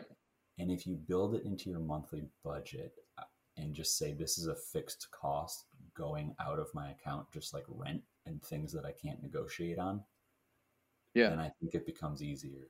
And then at the end of the year, you're not starting from zero to fill that pot. Yeah. You're topping it off um, it's it's whatever works. It's wh- however you can be disciplined. I think, but that's that's the way that's that's been good for me. Mm.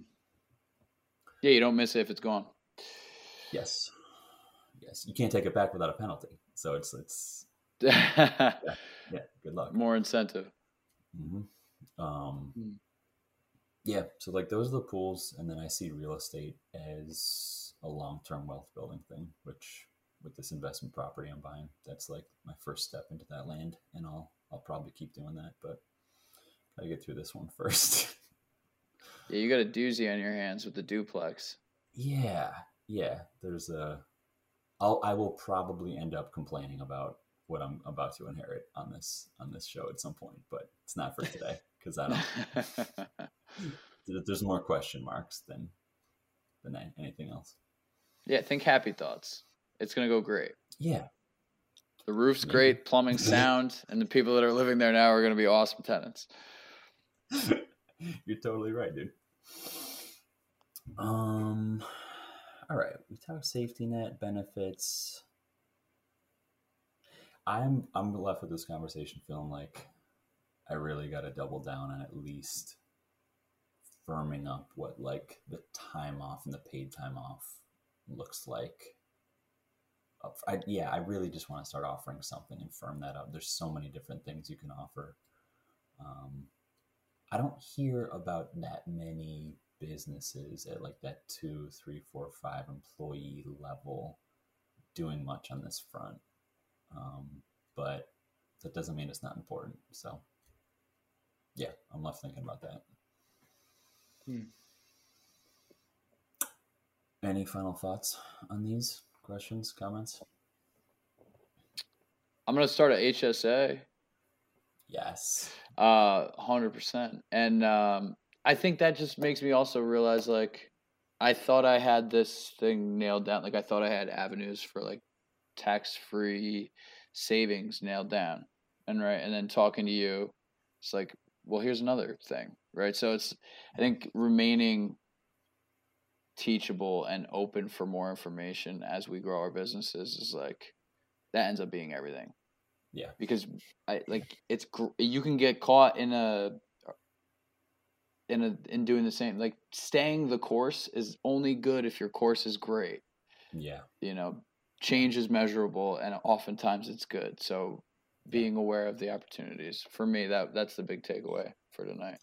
Hundred percent. Mm. And it's like, I mean, there's so many really good resources out there. Like the financial independence community is super dorky about all this stuff. I listened to a podcast called the Bigger uh, Bigger Pockets podcast. It's a real estate network, but they have a money specific podcast where they will basically invite a person on, a layperson, and audit their financial outlook and what they're doing and recommend you know fixes and things to implement and like just hearing those case studies over and over again build a repertoire of that stuff and it's yeah Hmm.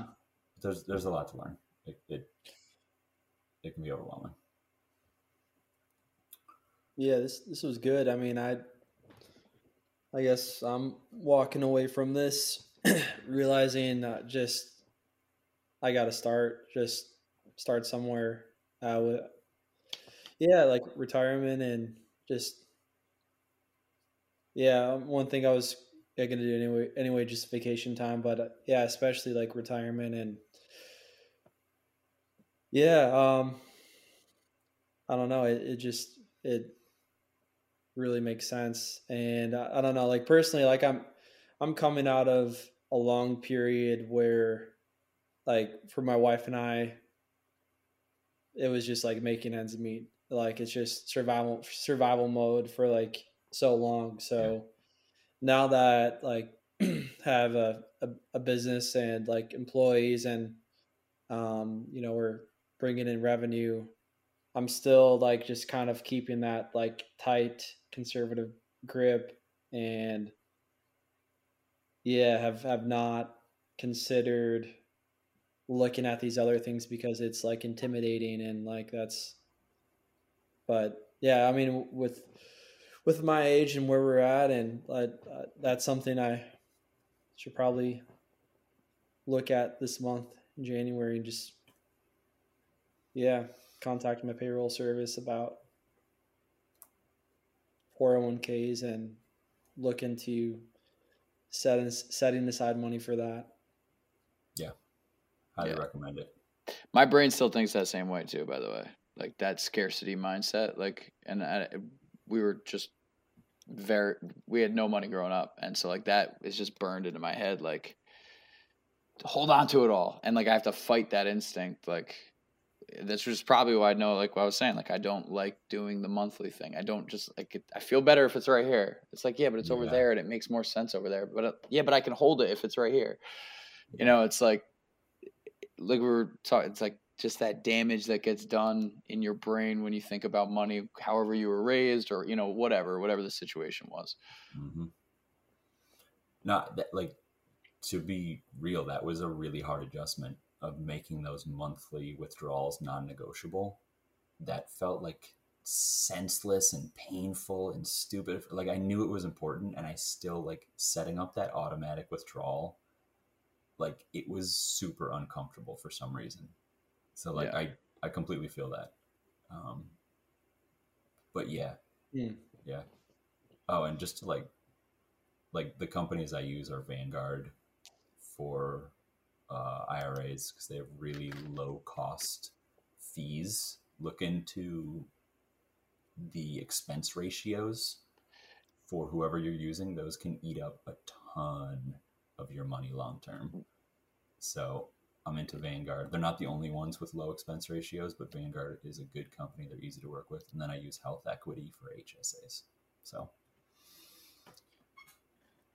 Just gonna put that in the show notes, ladies and gentlemen. that's right. You're, you're, you're very good at reminding me of the show notes. That's my favorite thing. Yeah. It just feels like a normal conversation if I don't say show notes, and I'm like, we're podcasting here, people. Show notes. And again, these are not the only ones. Look into it for your own situation, but these are companies that I know a lot of people use, and they've been good, good for me. So, um, it's like eleven o'clock. I think we should probably start to close this thing out. Um, yeah, I, th- I think we did. We did a good job on this topic. For I mean, do you guys just want to close it out? and add the bullshitting. Quick We- hot take with Luke. You want me to do a hot take real quick? Yeah, Um, I'll okay. I'll start with just a quick controversy. Yes. Uh, at DeBlasi painting, you do not cut a caulk tube at an angle. You cut a caulk tube straight across the top, and then we sand down the edges of the caulk tube. This may seem excessive, but you're going to be caulking with this one tube for most likely about four to six hours, Okay. and it takes an extra two minutes to do it. So that sanded point is a smaller surface area, less caulk comes out of it as you're caulking. It still gets into the corners without the angle because we've sanded that point down to a fine tip. So it allows you to get into the corners still, and you apply much less caulk. Therefore, you're removing less caulk, making less of a mess, and essentially tighter caulking. Uh, and that's how we do it. And if you cut your caulk tube at an angle, I think you're wrong. I'm laying it down right here. Boom. Hard facts. Okay, so I'm gonna ask the obvious in the weeds craftsman question, which is what kind of sandpaper, what grit. So know. 80 grit. 80 grit's 80 good. grit. You take it. finer. Oh no no no! Because you got to cut through that. There's a lot of plastic you got to cut through to really round it out. Uh-huh. So Uh-huh. just hand sand it. Sometimes I'll just take a piece of sandpaper and just kind of rotate the the tube of caulk till I'm starting to get close to wearing down the edges, to the point where that that tip gets small. And then yeah, but if you cut it at an angle, think about how much more surface area that hole is covering. Like yeah, you you're able to slide it right into a corner, but you're putting out way too much caulk. So like generally, unless uh, we mhm. we're working in on very often it's very good carpenters we're following behind and there's not a ton of caulking and it's much more important to keep it tight than to you know hammer a quarter inch gap between baseboards and a wall with you know on, at an apartment Hey, I mean, I'm gonna try it this week for sure. Who taught you this? Was this a? This is my father. Okay. yeah yeah this is my, Alright. my old man and this came from because the guy that he works for worked for for a long time on one of the estates around here despises caulk to the point where he would have him mix together Abatron, water it down really loosely, and wipe it into the corners and the cracks of trim on any exterior project. Wow. Yeah, next level psychosis about uh, caulk. Wow. So this was like the middle ground. I now you know since we're starting controversies with caulking right now, that could be another series. Um, you know how the internet is very divided on sealing tape that seals itself theoretically. Like uh, like frog tape. Yeah, or any like edge sealing tape. Yeah, yeah. Sharp lines. like, you don't need the blah blah blah. It's like if it's slightly textured, yes, you do. Like you need to ensure that that. That's my opinion. Yes, you do. But our the way we have in, invented a way to quickly seal slightly porous, slightly textured stuff that may or may not bleed through if you don't caulk it. We thin cleared caulk a little bit in a bucket and then brush it on with an artist brush real quick. So there's less like the thing that takes forever about caulking is wiping the stuff off unless you do the loop method and there's no excess. But if you don't, if you just need a quick seal and like a tiny bit of maybe fill, if there's some some porosity or texture in between that like base and a wall or something, you can just kind of manually brush a slurry on. It's going to seal that tape. It's going to infill anything that needs filling, and it's going to dry quicker. So I love that. we do that. Wow. We did that for our first time. This the caulking the tape. I didn't even hear about that until this last year. Really? Yep, and I did it for the first time on a project where we were doing rough seat. We were doing stripes down this rough cedar uh, siding, and we were going down like each. It was uh, shakes, so I had to drop the tape down on the little edge of each shake as well. And I did it with frog tape at first, and I was like, it didn't do it at all. And then I tried the clear caulk, and it was like, boom, that worked perfectly. But I spent a lot of time wiping it, and had I used your tactic, it probably would have worked better. Yeah, I think I think it makes a lot of sense. Love Connor, it. thoughts? Wow. That's new. Yeah. It's new to me. No, I'll have to try out that uh, sanded tip. Although I, I like try and make my my angled cut on my caulking tube is I try and make it as like small as possible. But that's yeah, like barely barely cut it. Yeah, that's that that's much more reasonable than many other. You know, when you see that tube of caulk cut on a job site, you're like, "What in God's name did you have to fill that you, that justifies this cut on this tube of caulk?" The carpenter did it. Yeah, exactly. Or when the carpenter goes, "Oh, I'll caulk it for you," I'm like, "Put that tube of caulk down immediately Yep. and stop half filling things. You Just leave it alone. I'll take care of all that crap. Mhm, Just keep the hammer in your hand." mhm. All right, hot takes with Luke. We will uh we will stir some shit up next time. Beautiful. we don't go over two hours at 11.03 on a work night um, but guys thank you for this conversation this is a good one and yeah any final thoughts Have a great week, guys. yeah likewise Yeah, uh, you. remind people where they can find you DeBlasiPainting.com, and we do a good bit on Instagram at DeBlasi Painting. right on Yeah, Remnant Restoration Painting on Instagram and remnantrestorationpainting.com. right on cool until next week fellas good night Okay, thanks for listening. Stay tuned for 3x Base Episode 3, the final one in this initial batch. And remember to take the survey in the show notes to share your thoughts and do your part to shape the future of this show. And again, that coupon code, Painter Solutions, podcast gift, orders of 100 or more before the end of February 2022, and you get some free stuff with your order. Take care. Paint Ed podcasts are produced by the Painting Contractors Association and is made possible by members and industry partners. To find out more about upcoming education opportunities or for more information about joining PCA, visit pcapainted.org.